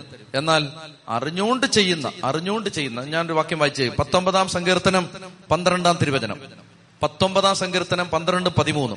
സ്വന്തം തെറ്റുകൾ മനസ്സിലാക്കാൻ ആർക്ക് കഴിയും? അറിയാതെ പറ്റുന്ന വീഴ്ചകളിൽ നിന്ന് എന്നെ ശുദ്ധീകരിക്കണേ. അപ്പൊ അതിന് ശുദ്ധീകരണം കിട്ടും. അറിയാതെ പറ്റുന്ന വീഴ്ചകളിൽ നിന്ന് എന്നെ ശുദ്ധീകരിക്കണമേ. ബോധപൂർവം ചെയ്യുന്ന തെറ്റുകളിൽ നിന്ന് ഈ ദാസനെ കാത്തുകൊള്ളണമേ. നല്ല പ്രാർത്ഥനയാ. പത്തൊമ്പതാം സങ്കീർത്തനത്തിന്റെ പന്ത്രണ്ടും പതിമൂന്നും വാക്യങ്ങൾ. സ്വന്തം തെറ്റുകൾ മനസ്സിലാക്കാൻ ആർക്ക് പറ്റും? അറിയാതെ പറ്റുന്ന വീഴ്ചകളിൽ നിന്ന് എന്നെ രക്ഷിക്കണമേ. ബോധപൂർവം ചെയ്യുന്ന തെറ്റുകളിൽ നിന്ന് എന്നെ കാത്തുകൊള്ളണമേ. നല്ല പ്രാർത്ഥനയാ. അറിയാതെ പറ്റുന്ന തെറ്റുകളിൽ നിന്ന് എന്നെ രക്ഷിക്കണമേ. ബോധപൂർവം ചെയ്യുന്ന തെറ്റുകളിൽ നിന്ന് ഈ ദാസനെ കാത്തുകൊള്ളണമേ. ഹാലേ പ്രിയപ്പെട്ടവരെ അപ്പോൾ അബ്രാഹാം ഈ അതിഥികളെ സ്വീകരിച്ചു സൽക്കരിച്ചു നല്ല ഭക്ഷണം വിളമ്പി. അങ്ങനെ മനസ്സ് നിറഞ്ഞപ്പോ മനസ്സ് നിറഞ്ഞാൽ ആളുകൾ അനുഗ്രഹിക്കും. മനസ്സ് നിറഞ്ഞാൽ ശപിക്കുന്ന എപ്പോഴാ? മനസ്സ് നോവുമ്പോഴാ ശപിക്കുന്നത്. അല്ലേ? അങ്ങനെ ഇടയാക്കരുത്. അങ്ങനെ ഒത്തിരി ഒത്തിരി സങ്കടമുണ്ട് അത് കാരണം ചില ആളുകൾ മനസ്സ് നൊന്ത് ശപിക്കും. അകാരണമായ ശാപം ആരെയും ഏക്കില്ല കേട്ടോ അത് നിങ്ങൾ വിഷമിക്കുന്നു വേണ്ട കേട്ടോ. അതായത് ആരെങ്കിലും നമ്മളെ ചുമ്മാ ഇരുന്ന് രാവിലെ മുതൽ എനിക്ക് ഒരു സഹോദരൻ എന്റെ അടുത്ത് പറഞ്ഞു എന്റെ അച്ചു അമ്മ ഭയങ്കര ഭക്തയാന്ന് പറഞ്ഞു. അമ്മച്ചി ഭയങ്കര ഭക്തയാണ് അമ്മച്ചി. നാല് മണിക്ക് എഴുന്നേറ്റ് പ്രാർത്ഥനയാ. നിങ്ങളൊക്കെ ഇങ്ങനെ ചുമ്മാ വെറുതെ ഇരിക്കുന്നല്ലേ ഉള്ളു ബൈബിളും തുറന്ന്? നാലു മണിക്ക് പ്രാർത്ഥിക്കുന്നുണ്ടോ? പക്ഷെ ഈ അമ്മച്ചി ഉണ്ടല്ലോ. നാല് മണിക്ക് എഴുന്നേറ്റ് പ്രാർത്ഥനയാണ്. ഞാൻ പറഞ്ഞു നല്ല അമ്മച്ചിയാണല്ലോ ഒന്ന് കാണാൻ പറ്റുമോ? എന്റെ ചോ കാണാതിരിക്കാൻ നല്ലത്. കാരണം ബാക്കിയൂടെ പറയട്ടെന്ന് പറഞ്ഞു. ബാക്കിയൂടെ പറയട്ടെ ചോ അമ്മച്ചി എന്താ നാലു മണിക്ക് എഴുന്നേറ്റ് ചെയ്യുന്നതെന്ന് അറിയാമോ? ബൈബിൾ തുറന്ന് കാണുന്ന വാക്യം പറഞ്ഞ് അയലോക്കക്കാരെ മുഴുവൻ രാവിലെ മുതൽ പ്രാകുവാണ്. നമ്മുടെ കൂട്ടത്തിൽ പെടുത്താൻ നമ്മച്ചി അല്ലേ അതായത് എഴുന്നേറ്റാണ്ട് ഇങ്ങോട്ട് തുറന്നിട്ട് പാതാളവും നരകവും ഒരിക്കലും തൃപ്തി അടയുന്നില്ല മനുഷ്യന്റെ കണ്ണുകൾ ഒരിക്കലും സംതൃപ്താകുന്നില്ല ദൈവമേ പോണേ അങ്ങനെ പറയരുത്. അങ്ങനെ ഇത് വാചനം പറഞ്ഞിട്ടാണ് ചവിച്ചുകൊണ്ടിരിക്കുന്നത് രാവിലെ മുതൽ എഴുന്നേറ്റിരുന്ന് അങ്ങനെയുള്ള സാധനങ്ങളുണ്ട്. അങ്ങനെ വെളിവ് പോയ ആളുകളുണ്ട്. വീടുകൾ കാണും. ഇവിടെ ഉണ്ടോന്ന് അറിയത്തില്ല ഉഗാണ്ടയിൽ അങ്ങനെയുള്ള ചിലരെ ഞാൻ കണ്ടുമുട്ടിയിട്ടുണ്ട്. ഉഗാണ്ടയിലെ തെരുവേദികളിലൂടെ നടന്നു പോകുമ്പോൾ അത്തരം ചില ആളുകളെ കണ്ടിട്ടുണ്ട്. അതായത് ചുമ്മാ അങ്ങ് കാണും. എന്തെങ്കിലും ഒരു വേദന വരുമ്പോ ഉടനെ അനുഭവിക്കും എന്ന് പറയരുത്. പറയണ്ട പറയണ്ട അങ്ങനൊന്നും. അതായത് നാളെ നമ്മൾ പറഞ്ഞ കാര്യം ഇനി അപ്പോ ഇങ്ങനെ ചുമ്മാ ഇരുന്ന് പ്രാകുന്ന ആളുകളുണ്ട്. വെറുതെ ഇരുന്നങ്ങ് ശപിക്കുകയാണ്. എന്നോട് ഈ കുറെ ആളുകൾ അടുത്ത ദിവസങ്ങളിലൊക്കെ പറഞ്ഞിട്ടുണ്ട് അതിനെ കുറ്റി കുറിച്ച്. അതായത് അവർ അപ്പുറത്തിരുന്നങ്ങ് പ്രാഗ് അച്ഛ ചുമ്മാ ഇരുന്നങ്ങ് കാണും. നീ മുടിഞ്ഞു നശു ആ ചില വീട്ടിലെ ചില അമ്മമാര് മക്കളെ അങ്ങ് പ്രാഗ് കാണും. കാര്യമൊന്നുമില്ല. ഇവരെന്തിനാ പ്രാകുന്നതെന്ന് ചോദിച്ചാൽ ഇവർക്ക് മൂന്ന് നേരം നല്ല ഭക്ഷണം കൊടുത്തു. അതാണ് ഇവർക്ക് ഈ പയ്യൻ ചെയ്ത തെറ്റ്. അതിനങ്ങ് പ്രാഗ് കാണും. സുഭാഷിതങ്ങൾ ഇരുപത്തിയാറ് രണ്ട്. സുഭാഷിതങ്ങൾ ഇരുപത്തിരണ്ട് ആറ്. പാറിപ്പറക്കുന്ന കുരുവിയും തെന്നിപ്പറക്കുന്ന മെയ്വൽ പക്ഷിയും എങ്ങും തങ്ങാത്തതുപോലെ അകാരണമായ ശാപം ഏക്കില്ല. കേട്ടോ? പേടിക്കണ്ട. അകാരണമായ നിങ്ങൾ തെറ്റും ചെയ്തിട്ടില്ല ചുമ്മാ ഒരുത്തൻ ഇപ്പോ രാജീരച്ഛൻ ഇങ്ങനെ പ്രസംഗിക്കുന്നു. അപ്പൊ ഒരാൾക്ക് കണ്ടിട്ട് സൂചിക്കുന്നില്ല. അപ്പൊ ഒരാൾക്ക് ഭയങ്കര പ്രയാസം. ഓ നീ മുടിഞ്ഞു പോത്തേ ഉള്ളൂ നശിച്ചു പോത്തേ ഉള്ളൂ നീ തകർന്ന് നീ വണ്ടി നിന്റെ വണ്ടി കൊക്കെ പോയി വീഴടാ എന്നൊക്കെ പറഞ്ഞ് എന്നെ അങ്ങ് ശവിക്കുകയാണെങ്കിൽ സുഭാഷിതം ഇരുപത്തി ആറ് രണ്ട്. ഞാൻ അങ്ങേരോട് ഒരു തെറ്റും ചെയ്തിട്ടില്ല. അതുകൊണ്ട് പാറിപ്പറക്കുന്ന പറവയും മീവൽ പക്ഷിയും തെന്നിപ്പറക്കുന്ന പാവ് പാറിപ്പറക്കുന്ന കുരുവയും തെന്നിപ്പറക്കുന്ന മീവൽ പക്ഷിയും എങ്ങും തങ്ങാത്തതുപോലെ അകാരണമായ ശാപം ആരെയും ഏൽക്കില്ല. നമ്മൾ കാരണമില്ലാത്ത ശാപം ആരെയും ആരെയും തൊടില്ല. അതിനെക്കുറിച്ചും നിങ്ങൾ വിഷമിക്കുകയും വേവലാതിപ്പെടുകയും ചെയ്യേണ്ട ചെത്തി പറഞ്ഞേ ഹാലേ ലുയാ ഹൃദയം തുറന്ന് ഹാലേ ലുയാ ഹാലേ ലുയാ ഒന്ന് എഴുന്നേറ്റ് ഒന്ന് എഴുന്നേറ്റ് നിൽക്കാമോ? ഒന്ന് പ്രാർത്ഥിക്കാം. അതായത് അബ്രഹാം ഒന്നാമത്തെ ഭാഗം നമുക്ക് അവസാനിപ്പിക്കാം. അബ്രാഹാം ദൈവത്തിന്റെ ദൂതന്മാരാണ് വരുന്നതെന്ന് അറിയാതെ അറിഞ്ഞിട്ടില്ല. എങ്കിലും അദ്ദേഹം അവരെ ദൈവദൂതന്മാരെ പോലെ സൽക്കരിച്ചപ്പോ അവരെ ബഹുമാനിച്ചപ്പോൾ അദ്ദേഹത്തിന്റെ അദ്ദേഹത്തിന്റെ ജീവിതം അനുഗ്രഹിക്കപ്പെടുന്നതിന് അത് കാരണമായി കാരണമായി. അബ്രാഹത്തിന്റെ ജീവിതം അനുഗ്രഹിക്കപ്പെടുന്നതിന് കാരണമായത് അദ്ദേഹം വന്ന ആളുകളെ സൽക്കരിച്ചു. ഇപ്പൊ ശാപത്തെക്കുറിച്ച് പറഞ്ഞുകൊണ്ട് ഒരു വാക്യം കൂടെ പറഞ്ഞ് അതങ്ങ് നിർത്തി പ്രാർത്ഥിക്കാം. അതായത് അകാരണമായ ശാപം ഏക്കുന്നത് ഇനി ചില ആളുകളുണ്ട് ചുമ്മാ പ്രാകുന്നവരുണ്ട്. അവർ കേട്ടോണേ? അവരറിയാൻ വേണ്ടി ഞാൻ ഒരു കാര്യം അത് പറഞ്ഞാൽ ആ വിഷയം പൂർണമാവും. ചുമ്മാ അങ്ങ് പ്രാകുകയാണ്. എന്ത് അപ്പൊ എന്തെങ്കിലും ആരെങ്കിലും എന്തെങ്കിലും പറഞ്ഞു ഉടനെ അവരങ്ങ് പ്രാകുകയാണ്. അങ്ങനെ പ്രാകുന്ന ദൈവഭക്തരുടെ ശ്രദ്ധയ്ക്ക് പ്രഭാഷകന്റെ പുസ്തകം ഇരുപത്തൊന്നാം അധ്യായം ഇരുപത്തിയേഴാം വാക്യം. പ്രഭാഷകൻ ഇരുപത്തൊന്ന് ഇരുപത്തിയേഴ് ദൈവഭയമില്ലാത്തവൻ പ്രതിയോഗിയെ ശപിക്കുമ്പോൾ തന്നെ തന്നെയാണ് ശപിക്കുന്നത്. ആ പറയുന്നത് അതുപോലെ ഇങ്ങ് തിരിച്ചു വരും. ദൈവഭയമില്ലാത്തവൻ പ്രതിയോഗിയെ ശപിക്കുമ്പോ എന്ന് പറഞ്ഞാൽ കർത്താവിനെ മാനി അങ്ങനെയാണല്ലോ ഈ ശപിക്കുന്നേ. അല്ലാത്തവർ ശപിക്കില്ലല്ലോ. അപ്പോ ദൈവഭയമില്ലാത്തവൻ പ്രതിയോഗിയെ ശപിക്കുമ്പോൾ തന്നെ തന്നെയാണ് ശപിക്കുന്നത്. അതുകൊണ്ട് ആരെങ്കിലും നിങ്ങളെ പ്രാഗിയാലൊന്നും ശവിച്ചാലൊന്നും നിങ്ങൾ വിഷമിക്കണ്ട. അത് ബൂമറാങ് പോലെ അങ്ങ് തിരിച്ചു പൊക്കോളൂ. അവരുടെ വീട്ടിലോട്ട് തന്നെ പൊക്കോളൂ. നിങ്ങൾ ഭാരപ്പെടുകയൊന്നും വേണ്ട. വിൽപ്പത്തി പുസ്തകം പതിനെട്ടാം അധ്യായത്തിന്റെ ആദ്യ ഭാഗത്ത് ദൈവദൂതന്മാര് അബ്രഹാം വെയിലത്ത് വെയിൽ അതിൽ നിന്ന് രക്ഷപ്പെടാൻ വേണ്ടി വീടിന്റെ വാതിക്കലിരിക്കുന്ന സമയത്ത് അബ്രാഹത്തെ കാണാനായി ദൂതന്മാര് മൂന്ന് പേര് വരികയാണ്. അവരെ വേണ്ട വിധത്തിൽ അതിഥി സൽക്കാരപ്രിയനായ അബ്രാഹാം സൽക്കരിക്കുകയാണ്. അങ്ങനെ അവർ മനസ്സ് നിറഞ്ഞ് അനുഗ്രഹിച്ചു. മനസ്സ് നിറഞ്ഞ് അനുഗ്രഹിച്ചു. അപ്പോൾ അവർ ചോദിക്കുകയാണ് ഒമ്പതാമത്തെ വാക്യം നിന്റെ ഭാര്യ സാറായി ഇവിടെ കൂടാരത്തിലുണ്ട്. കർത്താവ് പറഞ്ഞു വസന്തത്തിൽ ഞാൻ തീർച്ചയായിട്ടും തിരിച്ചു വരും. അടുത്ത വർഷം ഇതാ വീണ്ടും വരും. അപ്പൊ നിന്റെ ഭാര്യ സാറായിക്ക് ഒരു മകനുണ്ടായിരിക്കും. അവന്റെ പിറകിൽ കൂടാരവാതുക്കൽ നിന്ന് സാറ ഇത് കേൾക്കുന്നുണ്ടായിരുന്നു. അബ്രഹാമും സാറായും വൃദ്ധരായിരുന്നു. അവൾക്ക് ഗർഭധാരണ പ്രായം കഴിഞ്ഞിരുന്നു. അതൊരു ബയോളജിക്കൽ സ്റ്റേറ്റ്മെന്റ് ആണ് കേട്ടോ. പ്രായം എന്നല്ല അതൊരു അതൊരു ഒരു അവളുടെ ശാരീരിക അവസ്ഥയെക്കുറിച്ചുള്ള ഒരു സ്റ്റേറ്റ്മെന്റ് ആണ് അതായത് ഹ്യൂമൻലി സ്പീക്കിംഗ് മാനുഷിക ഭാഷയിൽ പറഞ്ഞ മാനുഷികമായ ഒരു അണ്ടർസ്റ്റാൻഡിങ്ങിൽ സാറായിക്ക് ഇനി മക്കൾ ഉണ്ടാവില്ല അപ്പോ ഗർഭധാരണ പ്രായം കഴിഞ്ഞിരുന്നു. അതിനാൽ സാറ ഉള്ളിൽ ചിരിച്ചുകൊണ്ട് ആ ഉള്ളിൽ ചിരിച്ചുകൊണ്ട് പറഞ്ഞു എനിക്ക് പ്രായമേറെയായി. അങ്ങനെ പറഞ്ഞു. എനിക്ക് ഇപ്പൊ ചെറുക്കന്മാർ ചെറുപ്പക്കാർ മൂന്ന് പേരിരുന്നാ സംസാരിക്കുന്ന വെളിയിൽ അപ്പൊ അമ്മച്ചി ഇതൊക്കെ ഇങ്ങനെ വീശിക്കൊണ്ട് ഇങ്ങനെ അബ്രാത്തിന്റെ പുറകിൽ ഇങ്ങനെ ഇരുന്നെല്ലാം കെട്ടോണ്ടിരിക്കുന്ന സമയത്താണ് കൂടാരത്തിന്റെ മറവുണ്ട്. അപ്പോ ഈ പാത്തിരുന്ന് കേൾക്കുന്ന സ്വഭാവം ഉണ്ടല്ലോ? ഉണ്ടോ? ഒളിഞ്ഞിരുന്ന് കേൾക്കുന്നത്? ആ. അപ്പൊ അങ്ങനെ ഒരു അസുഖമാണത്. നല്ല മരുന്ന് കഴിച്ചാൽ മാറുന്ന അസുഖമാണ് അത്. ഒളിഞ്ഞിരുന്ന് കേൾക്കുക. പീപ്പിംഗ് ഹോൾ സിൻഡ്രം എന്നൊക്കെ പറയും. ഈ പീപ്പിംഗ് ഹോൾ സിൻഡ്രം ഇങ്ങനെ താക്കോൽ ദ്വാരത്തിലൂടെ പാത്ത് നോക്കുക. അസുഖം അതല്ല. അപ്പോൾ അങ്ങനെയുള്ള അസുഖങ്ങളുണ്ട്. അപ്പൊ ഈ ചേച്ചിക്ക് അങ്ങനെയുള്ള അസുഖമായിരുന്നില്ല. കൂടാരമാണ് വലിയ ഭയങ്കര കൊട്ടാരമൊന്നുമല്ല. കൂടാരമാണ്. അപ്പൊ അതിന്റെ അപ്പുറത്ത് ചേച്ചി ഇരുന്ന് എന്നാ വീശുകയും ചെയ്യാം കേൾക്കുകയും ചെയ്യാം എന്ന് പറഞ്ഞിട്ട് അങ്ങനെ ഇരുന്ന സമയത്താണ് ഈ ഇവർ പറയുന്നത് ഇതാ ഇതാ അടുത്ത പ്രാവശ്യം വരുമ്പോ ഞങ്ങൾ ബേബി ക്ലോത്ത്സുമായിട്ടാണ് വരുന്നത്. ജോൺസൺ ആൻഡ് ജോൺസണൊക്കെ വാങ്ങിച്ചോണ്ട് ഞങ്ങൾ വരാം എന്നൊക്കെ അവരിങ്ങനെ പറയുന്ന സമയത്ത് ഉള്ളിൽ ചിരിച്ചോണ്ട് അബ്രഹാം പറയുകയാണ്. ഉം, പ്രായം കുറെ ആയി. എന്ന് പറഞ്ഞു. ഇവർ കാണുന്നില്ലത്. അതിനാൽ സാറ ഉള്ളിൽ ചിരിച്ചുകൊണ്ട് പറഞ്ഞു എനിക്ക് പ്രായമേറെയായി. ഭർത്താവും വൃദ്ധനായി. എനിക്കിനി സന്താന ഭാഗ്യം ഉണ്ടാകുമോ? കർത്താവ് അബറാത്തോട് ചോദിച്ചു. വൃദ്ധയായ തനിക്കിനി കുഞ്ഞുണ്ടാകുമോ എന്ന് ചോദിച്ച സാറ ചിരിച്ചെന്തിന് പാവം. അബ്രാത്തോട് ചോദിക്കുക. അബ്രാം കണ്ടിട്ടില്ല. പറയലേ ഇത്. എന്തിനാടാ സാറാ ചിരിച്ചെന്ന് ചോദിച്ചു കർത്താവിന് കഴിയാത്തത് എന്തെങ്കിലും ഉണ്ടോ? നിശ്ചിത സമയത്ത് വസന്തത്തിൽ ഞാൻ നിന്റെ അടുത്ത് തിരിച്ചു വരും. അപ്പൊ സാറായിക്ക് ഒരു മകനുണ്ടായിരിക്കും. സാറ നിഷേധിച്ച് പറഞ്ഞു "ഞാ- ഞാനോ ഹൂ, ഞാനങ്ങ് ചിരിച്ചില്ലെന്ന് പറഞ്ഞു. അവിടുന്ന് പറഞ്ഞു അല്ല നീ ചിരിക്കുക തന്നെ ചെയ്തു. കൊച്ചിന് പേരെന്താ ഇട്ടേ? ഇസഖാക്ക് ഇസഖാക്ക് എന്ന വാക്കിന്റെ അർത്ഥം എന്താണ്? അവൻ ചിരിച്ചു. അതാണ്. ഈ ചെറുക്കൻ എപ്പോഴും അങ്ങ് ചിരിയാണ്. അവന് അങ്ങോട്ട് പോകും. ചിരി സ്കൂളിൽ പോ ചിരി കളിക്കാൻ പോകണം. ചിരി ഉടുപ്പ് വേണം ചിരി ചിരിയോടെ ചിരി. അപ്പൊ ഓരോ തവണ ഈ ചെറുക്കൻ ചിരിക്കുമ്പോഴും തള്ള പറയും പണ്ടിങ്ങനെ ചിരിച്ചതാ. പണ്ട് ചിരിച്ചതിന്റെ മിച്ചമാണ് ഇപ്പൊ ചെറുക്കൻ ചിരിച്ചുകൊണ്ടിരിക്കുന്നത് അപ്പൊ പണ്ട് ചെയ്തതിന്റെ മിച്ചം പലതും പിള്ളേര് ചെയ്യുമ്പോൾ അത്ഭുതപ്പെടരുത്. ഷോ ഈ പിള്ളേരെന്താ ഇങ്ങനെ? എന്ന് അത്ഭുതപ്പെടരുത്. പണ്ട് ഇതിനേക്കാൾ ആ പണ്ട് നടന്ന കാര്യങ്ങൾ അതായത് ഇങ്ങനെ പറയാറുണ്ട് മാതാപിതാക്കളെ നിങ്ങളുടെ പ്രായച്ചിത്തമാണ് നിങ്ങളുടെ മക്കൾ. നിങ്ങൾക്കുള്ള പ്രായച്ചിത്തമാണ്. കുമ്പസാരക്കൂട്ടിൽ ഇങ്ങനെ ആശീർവച്ചിട്ട് മൂന്ന് സ്വർഗസ്ഥനായ പിതാവേ എന്ന് പറഞ്ഞ് വിടത്തില്ലേ? അത് എളുപ്പവഴി. കർത്താവ് നിങ്ങൾക്ക് തരുന്ന പ്രായച്ചിത്തമാണ് നിങ്ങളുടെ മക്കൾ.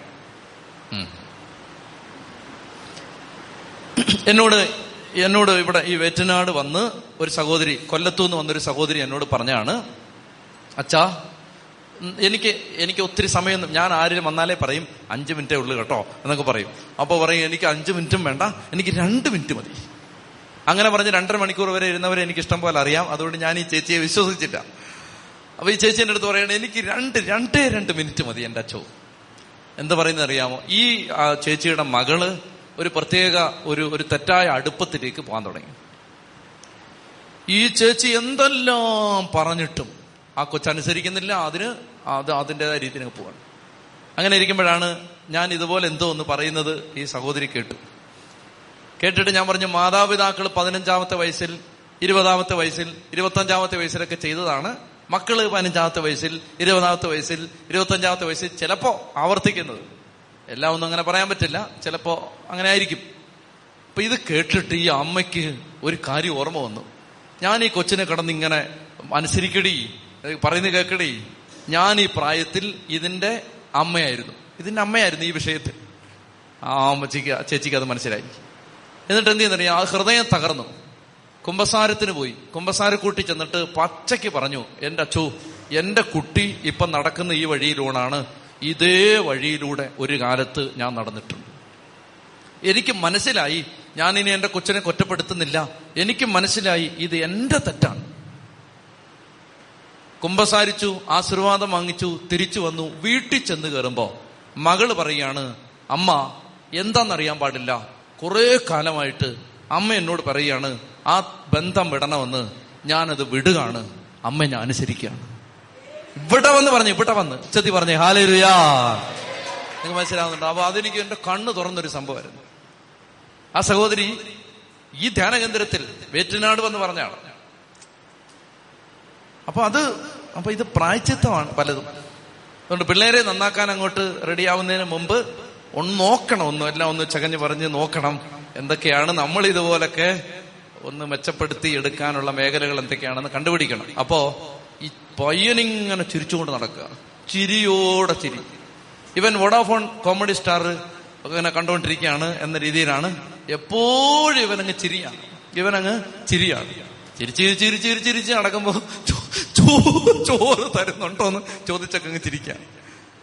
അങ്ങനെ അമ്മച്ചിക്ക് ഈ ചിരി കാണുമ്പോ കലിയാണ് കാരണം എന്താണ്? പണ്ടമ്മച്ചി അങ്ങനെ ചിരിച്ചതിന്റെ മിച്ചമാണ് കൊച്ചു ചിരിച്ചോണ്ടിരിക്കുന്നത് അങ്ങനെ സാറായിക്ക് കുഞ്ഞുണ്ടായി. കൂടുതലൊന്നും പറയാനില്ല അതിനകത്തുനിന്ന്. അങ്ങനെ സാറായിക്ക് ഒരു കുഞ്ഞുണ്ടാകുമെന്ന് പ്രവചിച്ചിട്ട് അവർ പോകുമ്പോൾ ഇനിയാണ് ഇതിനകത്ത് ഏറ്റവും മർമ്മപ്രധാനമായ കാര്യം. ശ്രദ്ധിച്ചിരിക്കുക പെട്ടെന്ന് ഒരു ഇരുപത് മിനിറ്റ് കൊണ്ട് പറഞ്ഞു തീർക്കും. ശ്രദ്ധിച്ചിരിക്കുക ഈ അധ്യായത്തിലെ ഏറ്റവും പ്രധാനപ്പെട്ട കാര്യം അടുത്തതാണ്. ദൈവം ഈ മൂന്ന് ദൂതന്മാരെ അബ്രാഹാം വഴി വരെ കൊണ്ടുവിട്ടു. അപ്പൊ ഓടിച്ചെന്ന് വഴി പോയി സൽക്കരിച്ചു കൊണ്ടുവന്നു ഇരുത്തി അപ്പം വിളമ്പി മൂരിയർച്ചി കൊടുത്തു നിന്നോണ്ട് പരിചരിച്ചു നിലംപറ്റ താണു വണങ്ങി തിരിച്ചു പോയപ്പോ വഴി വരെ ചെന്നു. ചെന്ന് അബ്രാഹാം ഇങ്ങനെ അത്രമാത്രം സ്നേഹം ദൈവദൂതന്മാരോടും ദൈവത്തോടും കാണിക്കുമ്പോൾ ദൈവം ചിന്തിക്കുകയാണ്. ഇവനെ ഞാൻ അനുഗ്രഹിക്കാനിരിക്കുകയാണ്.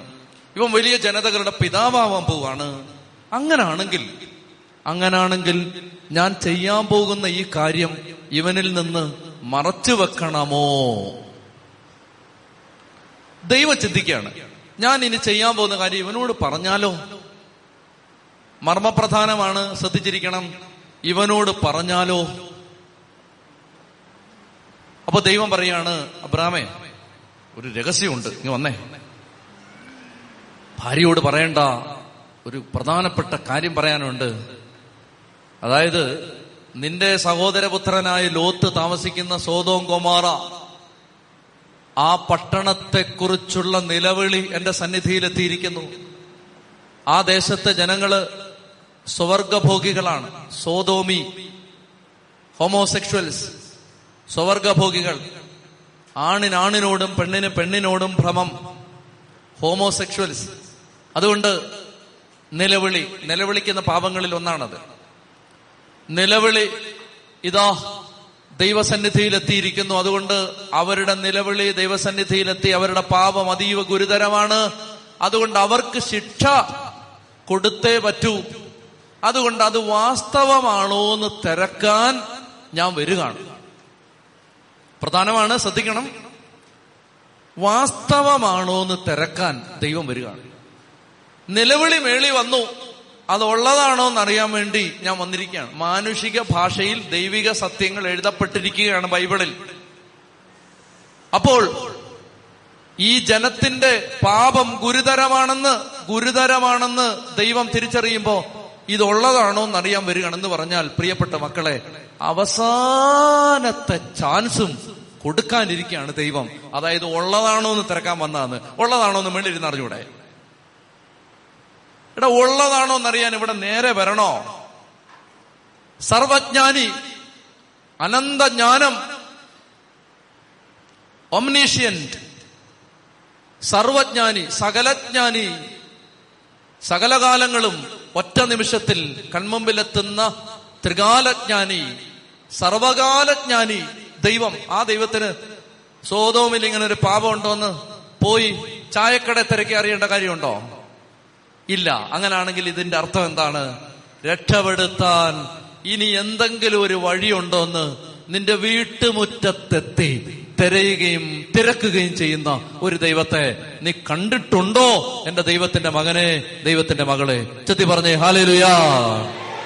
വീട്ടുമുറ്റത്ത് പടിവാതുക്കൽ വന്നിട്ട് നിന്നെ രക്ഷപ്പെടുത്താൻ എന്നെ രക്ഷപ്പെടുത്താൻ ഇനി അവസാനമായി എന്തെങ്കിലും ഒരു വഴിയുണ്ടോ എന്ന് തിരയുന്ന തിരക്കുന്ന കാത്തിരിക്കുന്ന ഒരു ദൈവം.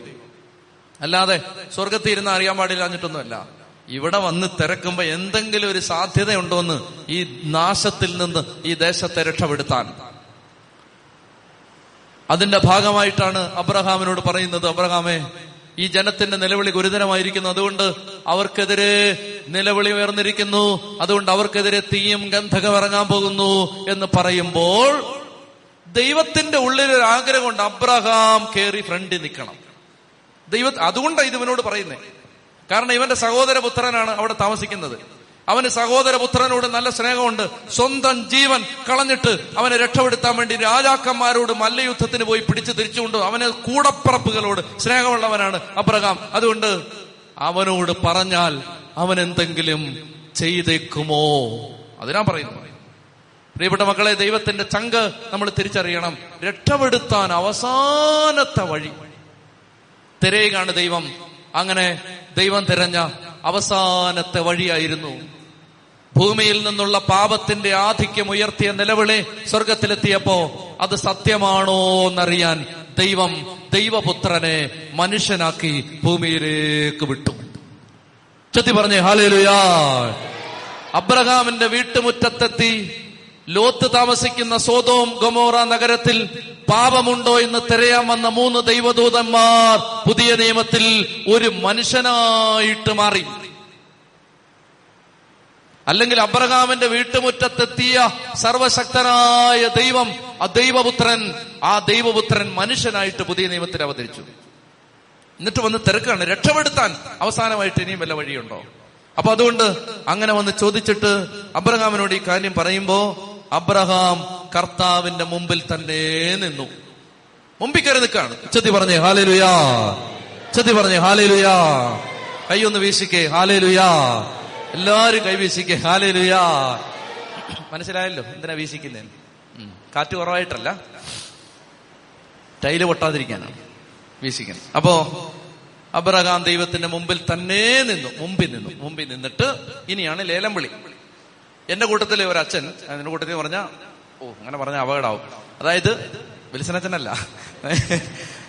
അതായത് പണ്ട് എനിക്ക് ഒരു പ്രത്യേക കാലഘട്ടത്തിൽ എന്റെ കൂടെ അങ്ങനെ പറഞ്ഞാലും പ്രശ്നമാവും. അതായത് ഒരച്ഛൻ ഒരച്ഛൻ.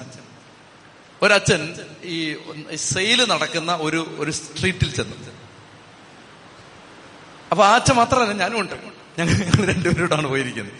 അപ്പൊ ഈ അച്ഛൻ എന്നെ വിളിച്ചോണ്ട് പോയതാണ്. അതായത് ഇവിടെ നല്ല വില കുറച്ച് കിട്ടും. അപ്പൊ എന്നോട് പറഞ്ഞു ഒന്നും മിണ്ടരുത്. ഞാൻ മിണ്ടിക്കോളാം. ഞാൻ പറഞ്ഞ അച്ഛൻ ഇത് അറിയാൻ പാടില്ല. അച്ഛൻ ചുമ്മാ കയറി വലിയ വിലയൊക്കെ പറയും. ഞാൻ പറഞ്ഞോടാന്ന് പറഞ്ഞു. എനിക്ക് ഇത് നല്ല എക്സ്പീരിയൻസ് ആണ്. നമ്മൾ നമുക്ക് അറിഞ്ഞുകൂടല്ലോ. ഞാൻ പിന്നെ മിണ്ടാന്നും പോയില്ല.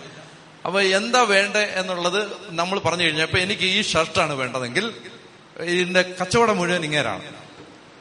നമ്മുടെ അച്ഛനാണ്. അപ്പൊ ഞാൻ ഒരു ഷർട്ട് എടുത്തിട്ട്. ഉദാഹരണമാണ് ഒരു ഷർട്ട് എടുത്തിട്ട്. ഇട്ടപ്പോ ഞാൻ വിലയെന്ന് പറയുന്നില്ല. ഷർട്ട് നല്ലതാണ്. അപ്പൊ ഇദ്ദേഹം അവൻ എന്തോ ഒരു പിന്നെ അവന് അഞ്ഞൂറ് രൂപ എന്ന് പറഞ്ഞെന്ന് വെച്ചോ. അപ്പൊ അഞ്ഞൂറ് രൂപ എന്ന് പറഞ്ഞപ്പോ ഈ പുള്ളി ഉടനെ നൂറ് രൂപയ്ക്ക് തരുമെന്ന് ചോദിച്ചു. അപ്പൊ തന്നെ ഞാൻ വാതിക്ക് പോയി നിന്ന്. കാരണം ഇവൻ അടിക്കും. അടിക്കാൻ സാധ്യതയാണ് അഞ്ഞൂറ് രൂപ പറഞ്ഞതിന് പോയി നൂറ് ഇവനോട് അവന്റെ മുമ്പിൽ ചോദിക്കാം.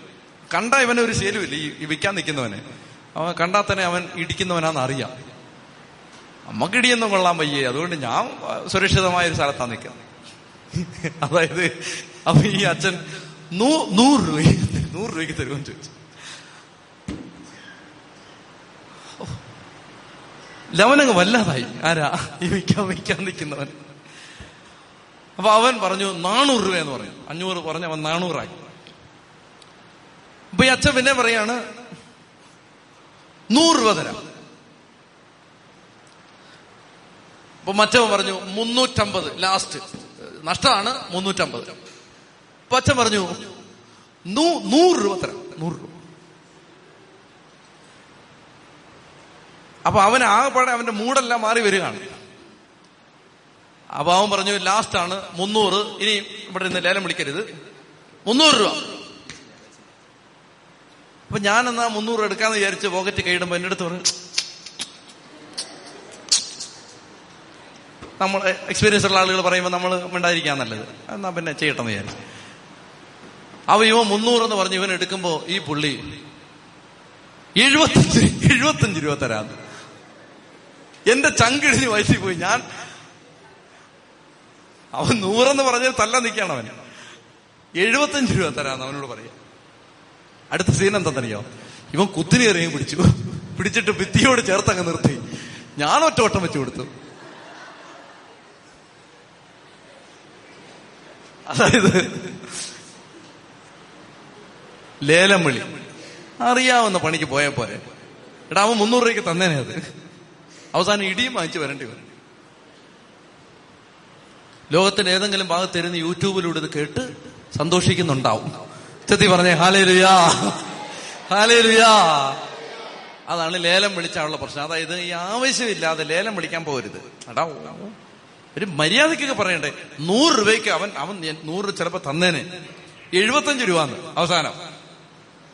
അവൻ അവൻ കടയാണ് ഷട്ടർ ഇട്ടിട്ട് അടിക്കാഞ്ഞ കാര്യമായി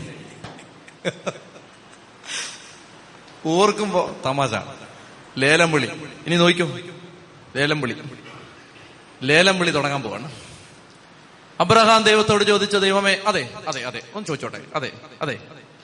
ദൈവമേ ദൈവമേ ചോദിക്കട്ടെ. നല്ല രസമായത് നിങ്ങൾ ശ്രദ്ധിച്ചോണം. നല്ല രസമായത് അബ്രഹാം ഭയങ്കര കുരുട്ട് ബുദ്ധിയും കുശാകര ബുദ്ധിയും മിടുക്കൻ ഭയങ്കര തട്ടിപ്പ് തരികയുടെ പരിപാടി എല്ലാം അറിയാവുന്ന ആളാണ്. അപ്പൊ നിങ്ങൾ ചോദിച്ചു നല്ല രസമായത് കേട്ടോണം. ദൈവം ചോദിക്കുകയാണ് ദൈവമേ ദുഷ്ടന്മാരോടൊപ്പം നീതിമാന്മാര് നശിപ്പിക്കപ്പെടാൻ സാധ്യതയില്ലല്ലോ. നമ്പർ ഇടുകയാണ്. മനസ്സിലായോ? അതായത് ദൈവമേ പാപികളെ ശിക്ഷിക്കണം കർത്താവ് ശിക്ഷിക്കണം. തെറ്റ് ചെയ്ത് ഒരുത്തനെ വെറുതെ വിടരുത്. പക്ഷെ ആ നാട്ടിൽ തെറ്റ് ചെയ്തവര് മാത്രം അല്ലല്ലോ. ആ അപ്പൊ എന്ത് ചെയ്യും? തെറ്റ് ചെയ്തവര് മാത്രം അല്ലല്ലോ ഉള്ളത്. അവിടെ നീതിമാന്മാരും ഉണ്ടല്ലോ. നഗരത്തിൽ അൻപത് നീതിമാന്മാരുണ്ടെങ്കിൽ നശിപ്പിക്കാൻ പറ്റില്ലല്ലോ. നശിപ്പിക്കാൻ പറ്റില്ലല്ലോ. അമ്പത് നീതിമാന്മാരുണ്ടെങ്കിൽ. ഹ. ദൈവത്തിന്റെ മനസ്സെന്താ? എങ്ങനേലും ഒന്ന് രക്ഷിച്ചാ മതി. ദൈവം പറയുകയാണ് സോതോം നഗരത്തിൽ അമ്പത് നീതിമാരുണ്ടെങ്കിൽ ക്ഷമിക്കും. ആ ക്ഷമിക്കും. അബ്രഹാം പറഞ്ഞു പൊടിയും ചാരവുമായി ഞാൻ ഒന്നുകൂടെ പറയട്ടെ? കണ്ടോ അതാണ് ജാമ്യം. മുൻകൂർ ജാമ്യം. പൊടിയും ചാരവുമായ ഞാൻ അതിന്റെ അർത്ഥം ഭസ്മായി പോട്ടെ എന്ന് പറയാതിരിക്കാൻ വേണ്ടിയിട്ടാ. നീ എന്റെ അടുത്ത് നേരം വിളിക്കാൻ വരുന്നോ? ഭസ്മായി പോട്ടെ എന്ന് പറയാതിരിക്കാനാണ് അഡ്വാൻസ് ആയിട്ട് പൊടിയും ചാരവുമായ ഞാൻ. ഒന്നുകൂടെ പറഞ്ഞോട്ടെ അടുത്ത ലേലം വിളിയാണ്. അഞ്ചു കുറച്ചു. നാൽപ്പത്തഞ്ച് നീതിമാന്മാരുണ്ടെങ്കിൽ നശിപ്പിക്കുവോ? ദൈവം പറയാണ് ഇല്ല. നാൽപ്പത് പേരുണ്ടെങ്കിലോ? ഇല്ല. പിന്നെ പറയാ കോവിക്കല്ലേ? കോവിക്കല്ലേ? കോവിക്കല്ലേ? പ്ലീസ്. ഒന്ന് പറയല്ലേ? എന്നോട് പറഞ്ഞോട്ടെ. കോവിക്കല്ലേ? പ്ലീസ്. മുപ്പത് പേരുണ്ടെങ്കിൽ നശിപ്പിക്കും. ലേലം വിളി. മറ്റേ കടയിലായിരുന്നു ഇപ്പൊ ഇടി നടന്നേനെ. മുപ്പത് നീതിമാന്മാരുണ്ടെങ്കിൽ നശിപ്പിക്കുവോ? കർത്താവ് പറഞ്ഞു മുപ്പത് പേരുണ്ടെങ്കിൽ നശിപ്പിക്കില്ല. അടുത്തത്. ഓ കർത്താവിനോട് സംസാരിക്കാൻ ഞാൻ തുനിഞ്ഞല്ലോ. ആ അടുത്ത ജാമ്യം കർത്താവിനോട് സംസാരിക്കാൻ ഞാൻ തുനിഞ്ഞല്ലോ. അയ്യോ ഞാൻ ഞാൻ പറയുകയാണല്ലോ. പറയാ ഞാൻ പറയായിരുന്ന പറയ പറയുകയാണല്ലോ. ഞാൻ പറഞ്ഞു പോയല്ലോ. പറഞ്ഞു പോന്നല്ലോ. പാവം അല്ലേ? എങ്ങനെയും ആ ചെറുക്കനെ ഒന്ന് രക്ഷപ്പെടുത്തണം. അതിനുവേണ്ടി കിടന്ന് സാഷ്ടാംഗം വീണ് കിടക്കുകയാണ്. എങ്ങനെയും ദൈവമേ ആ ചെറുക്കൻ പാവപ്പെട്ടവൻ അവൻ അവന്റെ വഴിക്ക് തോന്നിയാസം പോയതാ. എന്നാലും കൊല്ലല്ലേ? തീയും ഗന്ധകം ഇറങ്ങി അവനെ കൊല്ലല്ലേ? അയ്യോ. മുപ്പത്. കോവിക്കല്ലേ? മുപ്പത് പേരുണ്ടെങ്കിലോ? കർത്താവ് പറഞ്ഞു മുപ്പത് പേരുണ്ടെങ്കിൽ നശിപ്പിക്കില്ലടാ. കർത്താവിനോട് സംസാരിക്കാൻ ഞാൻ തുനിഞ്ഞല്ലോ. ഇരുപത് പേരുണ്ടെങ്കിലോ? കർത്താവ് പറഞ്ഞു ഇരുപത് പേരെ പ്രതി നശിപ്പിക്കില്ല. അവൻ പറഞ്ഞു കോവിക്കല്ലേ? ലാസ്റ്റ് ഒറ്റ തവണയും കൂടെ പറയും. ലാസ്റ്റ് ഇനി പറയില്ല കേട്ടോ ഇനി പറയില്ല. ഇനി എല്ലാവരും വിളിക്കല്ല ലാസ്റ്റ് വിലയാണ് പത്ത് പേരുണ്ടെങ്കിൽ നീ നശിപ്പിക്കുമോ? കർത്താവ് പറഞ്ഞു പത്ത് പേരെ പ്രതി നശിപ്പിക്കില്ല. വേറ്റിനാട് നശിക്കുമോ? വെമ്പായം നശിക്കുമോ? വെഞ്ഞാറമൂട് നശിക്കുമോ? നാലാഞ്ചിറ നശിക്കുമോ? പത്ത് പേരുണ്ടെങ്കിൽ നശിക്കില്ല. പത്ത് പേരുണ്ടെങ്കിൽ നശിക്കില്ല. പത്ത് പേര് മുട്ടുകുത്തിയാൽ നശിക്കില്ല. പത്ത് പേര് കരഞ്ഞാൽ നശിക്കില്ല. പത്ത് പേര് നിലവിളിച്ചാൽ നശിക്കില്ല. പത്ത് പേര് മാധ്യസ്ഥം ചെയ്താൽ നശിക്കില്ല പ്രിയപ്പെട്ട മക്കളെ. കാരണം എങ്ങനെയും ഒരു ജനതയെ രക്ഷപ്പെടുത്താൻ കാത്തിരിക്കുന്ന ദൈവം. ചതി പറഞ്ഞേ. ഹാലേലുയാ പക്ഷേ സോതോം ഗൊമോറയുടെ അവസ്ഥ അവിടെ പത്ത് പേര് പോലുമില്ല ലോത്തൊഴിച്ച് ലോത്തിന്റെ ഭാര്യയോ മക്കളോ മരുമക്കളോ ഒറ്റയാൾ പോലുമില്ല നീതിമാനായിട്ട്. പത്ത് പേരവിടെ ഇല്ല. പ്രിയപ്പെട്ടവരെ അങ്ങനെ അടുത്ത അധ്യായം നമ്മൾ പിന്നീട് പറയാം. അപ്പൊ ഈ അബ്രഹാമിന്റെ മധ്യസ്ഥ പ്രാർത്ഥനയാണിത്. മധ്യസ്ഥം പ്രാർത്ഥിച്ചാൽ മനസ്സ് മാറ്റുന്ന ഒരു ദൈവം. മനസ്സ് മാറ്റുന്ന ദൈവം. ശ്രദ്ധിച്ചോ നിങ്ങളിത്? മനസ്സ് ദൈവം മാറ്റും. മധ്യസ്ഥം പ്രാർത്ഥിക്കാൻ ആരെങ്കിലും ഉണ്ടെങ്കിൽ ദൈവം മനസ്സ് മാറ്റും മനസ്സ് മാറ്റും. പ്രിയപ്പെട്ട മക്കളെ എനിക്ക് പ്രവചനങ്ങളെ പറ്റിയുള്ള ഒരു സങ്കടം ഞാൻ പറയാം. അതായത് നിങ്ങൾക്ക് ആർക്കെങ്കിലും ദൈവം എന്തെങ്കിലും വെളിപ്പെടുത്തൽ തരുന്നെങ്കിൽ അത് എനിക്ക് വെളിപ്പെടുത്തൽ കിട്ടി എന്ന് പറഞ്ഞ് ആളാവാനല്ല. മനസ്സിലായോ? അതായത് ഈ കാലഘട്ടങ്ങളിൽ സംഭവിക്കുന്ന ഒരു അപകടം ഞാൻ കാണുന്ന ഇതാണ്. അതായത് ചില ആളുകൾക്ക് സംഭവിക്കാൻ പോകുന്ന കാര്യങ്ങൾ ദൈവം മുൻകൂട്ടി കാണിച്ചു കൊടുക്കുന്നുണ്ട്. എന്റെ എല്ലാ കാലത്തെയും സംശയം അത് എന്തിനങ്ങനെ മുന്നൂട്ടി മുൻകൂട്ടി കാണിക്കുന്നത്? നടക്കുമ്പോ ഞങ്ങൾ അന്നേ പറഞ്ഞല്ലേ എന്ന് പറഞ്ഞ് ഇവരാളാവാനാണോ? അതിനല്ല ദൈവം ഇത് കാണിച്ചു കൊടുത്തത്. അത് നടക്കാതിരിക്കാൻ വേണ്ടിയിട്ടാണ് ഇവനെ കാണിച്ചു കൊടുത്തത്. ഇവൻ പ്രാർത്ഥിക്കും. ഇവൻ പത്ത് പേരെ കൊണ്ട് പ്രാർത്ഥിപ്പിക്കും. അങ്ങനെ അത് നടക്കാതെ പോവും. ചതി പറഞ്ഞേ ഹാലേ ലുയാ ഹാലേ ലുയാ കേരളത്തിലെ ഒരു ധ്യാന കേന്ദ്രത്തിൽ മധ്യസ്ഥ പ്രാർത്ഥനയ്ക്ക് പ്രാർത്ഥിച്ചുകൊണ്ടിരിക്കുന്ന മൂന്ന് സഹോദരിമാര് മൂന്ന് പേരും അടുത്തടുത്ത നിമിഷങ്ങളിൽ ഒരു ദർശനം കാണുകയാണ്. ആ ധ്യാന കേന്ദ്രത്തിന്റെ ഡയറക്ടർ അച്ഛൻ ഒരു ബസ്സിൽ യാത്ര ചെയ്യുമ്പോൾ ഒരു പ്രത്യേക ജംഗ്ഷനിൽ എത്തുമ്പോൾ ആ ബസ്സും മറ്റൊരു ബസ്സും തമ്മിൽ കൂട്ടിയിടിച്ച് അച്ഛൻ ആ ബസ് മറ്റൊരു വാഹനവും തമ്മിൽ കൂട്ടിയിടിച്ച് അച്ഛൻ ആ ബസ്സിൽ നിന്ന് തെറിച്ച് വെളിയിലേക്ക് വീഴുന്നതും മറ്റൊരു ബസ് വന്ന് അച്ഛന്റെ തലയിലൂടെ കയറി ഇറങ്ങി അച്ഛൻ ചതഞ്ഞറിഞ്ഞ് റോഡിൽ കിടക്കുന്നതുമാണ് മധ്യസ്ഥ പ്രാർത്ഥന പ്രാർത്ഥനാ മുറിയിൽ മൂന്ന് സഹോദരിമാര് അടുത്തടുത്ത് ദർശനം കാണുന്നത്. പ്രിയപ്പെട്ട മക്കളെ നമ്മുടെ കാലത്തെ പ്രവചനക്കാരായിരുന്നെങ്കിൽ അവരെന്ത് പറയുന്നറിയാമോ? അവർ ഇതും കണ്ടിട്ട് അവരിത് പറയുന്നത് ഇവിടെ അച്ഛൻ മരിക്കുന്നതായിട്ട് ഞങ്ങൾ കാണുന്നുണ്ട്. അത് സംഭവിക്കും. പെട്ടെന്ന് സംഭവിക്കാനായിട്ട് ഞങ്ങൾ തീഷ്ണതയോടെ പ്രാർത്ഥിക്കാം. വേഗത്തിൽ നടക്കാനായിട്ട് ഞങ്ങൾ പ്രാർത്ഥിക്കാം. ഞങ്ങൾ ഇവിടെ തന്നെ ഉണ്ടാവും. അത് കഴിഞ്ഞിട്ട് ഞങ്ങൾ അത് നടന്നു കഴിഞ്ഞിട്ട് അടുത്ത വീഡിയോയുമായിട്ട് വരാം. പൊന്നുമക്കളെ എന്റെ ഒരു അഭിപ്രായം ഞാൻ പറയാം. അഭിപ്രായമാണ്. അതായത് ഒരു കാര്യം ദൈവം നടക്കാൻ പോകുന്നത് നിന്നെ കാണിച്ചെങ്കിൽ അതിന്റെ അർത്ഥം അത് നടക്കാതിരിക്കാൻ വേണ്ടിയിട്ടാണ്. അത് നടക്കാതിരിക്കാൻ നീ മാധ്യസ്ഥം പറയാനാണ്. അതാണ് ഈ അബ്രഹാമിൽ നിന്ന് നമുക്ക് കിട്ടുന്ന പാഠം. അതുകൊണ്ട് ദർശനക്കാരെല്ലാം ശ്രദ്ധിച്ചോണം. ഇത്തിരി ദർശനക്കാരുണ്ട്. ദർശനക്കാരെല്ലാം ശ്രദ്ധിച്ചോണം. ദർശനക്കാർക്ക് ദൈവം ചില ആപത്തുകൾ കാണിച്ചു തരുന്നെങ്കിൽ അത് സംഭവിച്ചാൽ അത് സംഭവിച്ചതിന്റെ ഉത്തരവാദിത്തം ഈ ദർശനം കിട്ടിയവനാണെന്ന് ഡാനിയൽ അച്ഛൻ പറയുന്നു. ചെത്തി പറഞ്ഞേ ഹാലേലുയാ. ഹാലേലുയാ. ദർശനം കിട്ടിയവര് അത് നടക്കാതിരിക്കാൻ മുട്ടുകുത്തണം ആളുകളെ കൂട്ടണം പ്രാർത്ഥിപ്പിക്കണം അങ്ങനെ അത് മാറിപ്പോണം. അല്ലാതെ ഞങ്ങൾ ദർശനത്തിൽ കണ്ടായിരുന്നു പത്ത് പത്ത് മണ്ണിടിഞ്ഞ് ഇവിടുന്ന് ഇവിടുന്ന് മണ്ണിടിഞ്ഞ് അഞ്ചു പേര് മരിക്കുന്ന ഞങ്ങൾ കണ്ടായിരുന്നു. കണ്ടോ അന്നേ പറഞ്ഞല്ലേ മരിക്കുമെന്ന് കണ്ടില്ലേ ഇപ്പൊ മരിച്ചത്? അങ്ങനൊന്നും പറയാനല്ല. കേട്ടോ? ലോകമെമ്പാടുമുള്ള ദർശനക്കാരെ നിങ്ങൾക്കുള്ളതാണ് ഇന്നത്തെ മധ്യാന ദൂത്. അതായത് ദർശനക്കാരെല്ലാം ശ്രദ്ധിച്ചോണം. നിങ്ങൾക്ക് ദൈവം ദർശനം തരുന്നെങ്കിൽ അത് ഒരു ദുരന്തം നടക്കാതിരിക്കാൻ വേണ്ടിയിട്ടാണ്. അതിന് വേണ്ടത് ദർശനം കിട്ടുന്നവർ ചെയ്തോണം. അല്ലാതെ എല്ലാവരോടും ഞങ്ങൾ ഇങ്ങനെ അമ്പത് പേര് മരിക്കുന്ന ഞങ്ങൾ കണ്ടു ഞങ്ങൾ കണ്ടു കണ്ടില്ലേ ഞങ്ങൾ കണ്ട ഇതിനോടകം പതിനഞ്ച് പേര് ഞങ്ങൾ കണ്ട പ്രകാരം മരിച്ചിട്ടുണ്ട്. അറിവില്ലായ്മ കൊണ്ടാണ് സാരമില്ല. ഇനി അങ്ങനെ പറയരുത്. ഇനി അങ്ങനെ പറഞ്ഞുകൊണ്ട് വരരുത്. പ്രത്യേകിച്ച് എന്റെ അടുത്ത് വരരുത്. വരരുത്. അത്തരം ദർശനങ്ങൾ ദൈവം തരുന്നെങ്കിൽ പ്രിയപ്പെട്ട മക്കളെ അത് എന്തിനു വേണ്ടിയാണ്? നീ ആളെ കൂട്ടിക്കോണം. എന്നിട്ട് നിന്നെ ദൈവം കാണിച്ചെങ്കിൽ നീ അതിനകത്തൊരു ഉത്തരവാദിത്വം എടുക്കുമെന്ന് ദൈവത്തിന് തോന്നിയത് കൊണ്ടാണ്. ആ ദൈവത്തെ മാനിച്ചോണം. ചത്തി പറഞ്ഞേ ഹാലേ ലുയാ ഹാലേ ലുയാ ഹാലേ ലുയാ ഹാലേ ലുയാ അബ്രഹാം പ്രിയപ്പെട്ട മക്കളെ അബ്രഹാം. പക്ഷെ ആ നഗരത്തിന്റെ പ്രത്യേകത ആ നഗരത്തിൽ ഒരൊറ്റ നീതിമാൻ പോലും ഇല്ല. ലോത്ത് പോലും ദ്രവ്യാഗ്രഹിയാണ് ലോത്തിനെ പോലും നമുക്ക് നീതിമാനെന്ന് വിളിക്കാൻ പറ്റില്ല. ദ്രവ്യാഗ്രഹിയാണ് അത് കഴിഞ്ഞിട്ട് ഇനി അടുത്ത അധ്യായത്തിൽ കാണുന്നുണ്ട് ലോത്ത് ഒരു യാതൊരു ധാർമ്മികതയില്ലാത്ത ആളാണ്. അപ്പോൾ ആ ദേശം നശിപ്പിക്കപ്പെട്ടു. പക്ഷെ ദൈവത്തിന്റെ ഉള്ളിൽ ആഗ്രഹമുണ്ട് ആരെങ്കിലും ഒന്ന് മധ്യസ്ഥം പ്രാർത്ഥിച്ചിരുന്നെങ്കിൽ.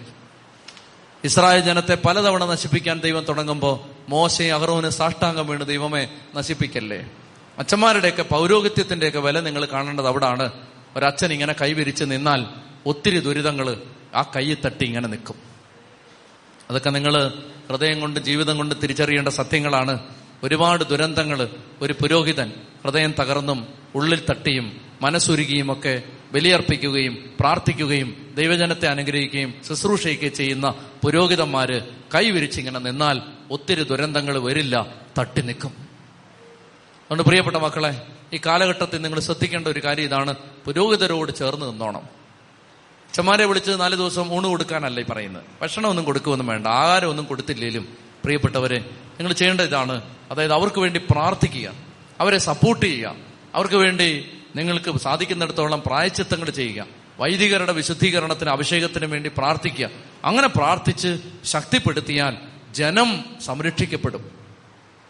കാരണം ജനത്തിന്റെ കാവൽക്കാരാണ് പുരോഹിതന്മാര്. ഒരു പുരോഗതി വീണാൽ ഒരു ജനം നശിക്കും.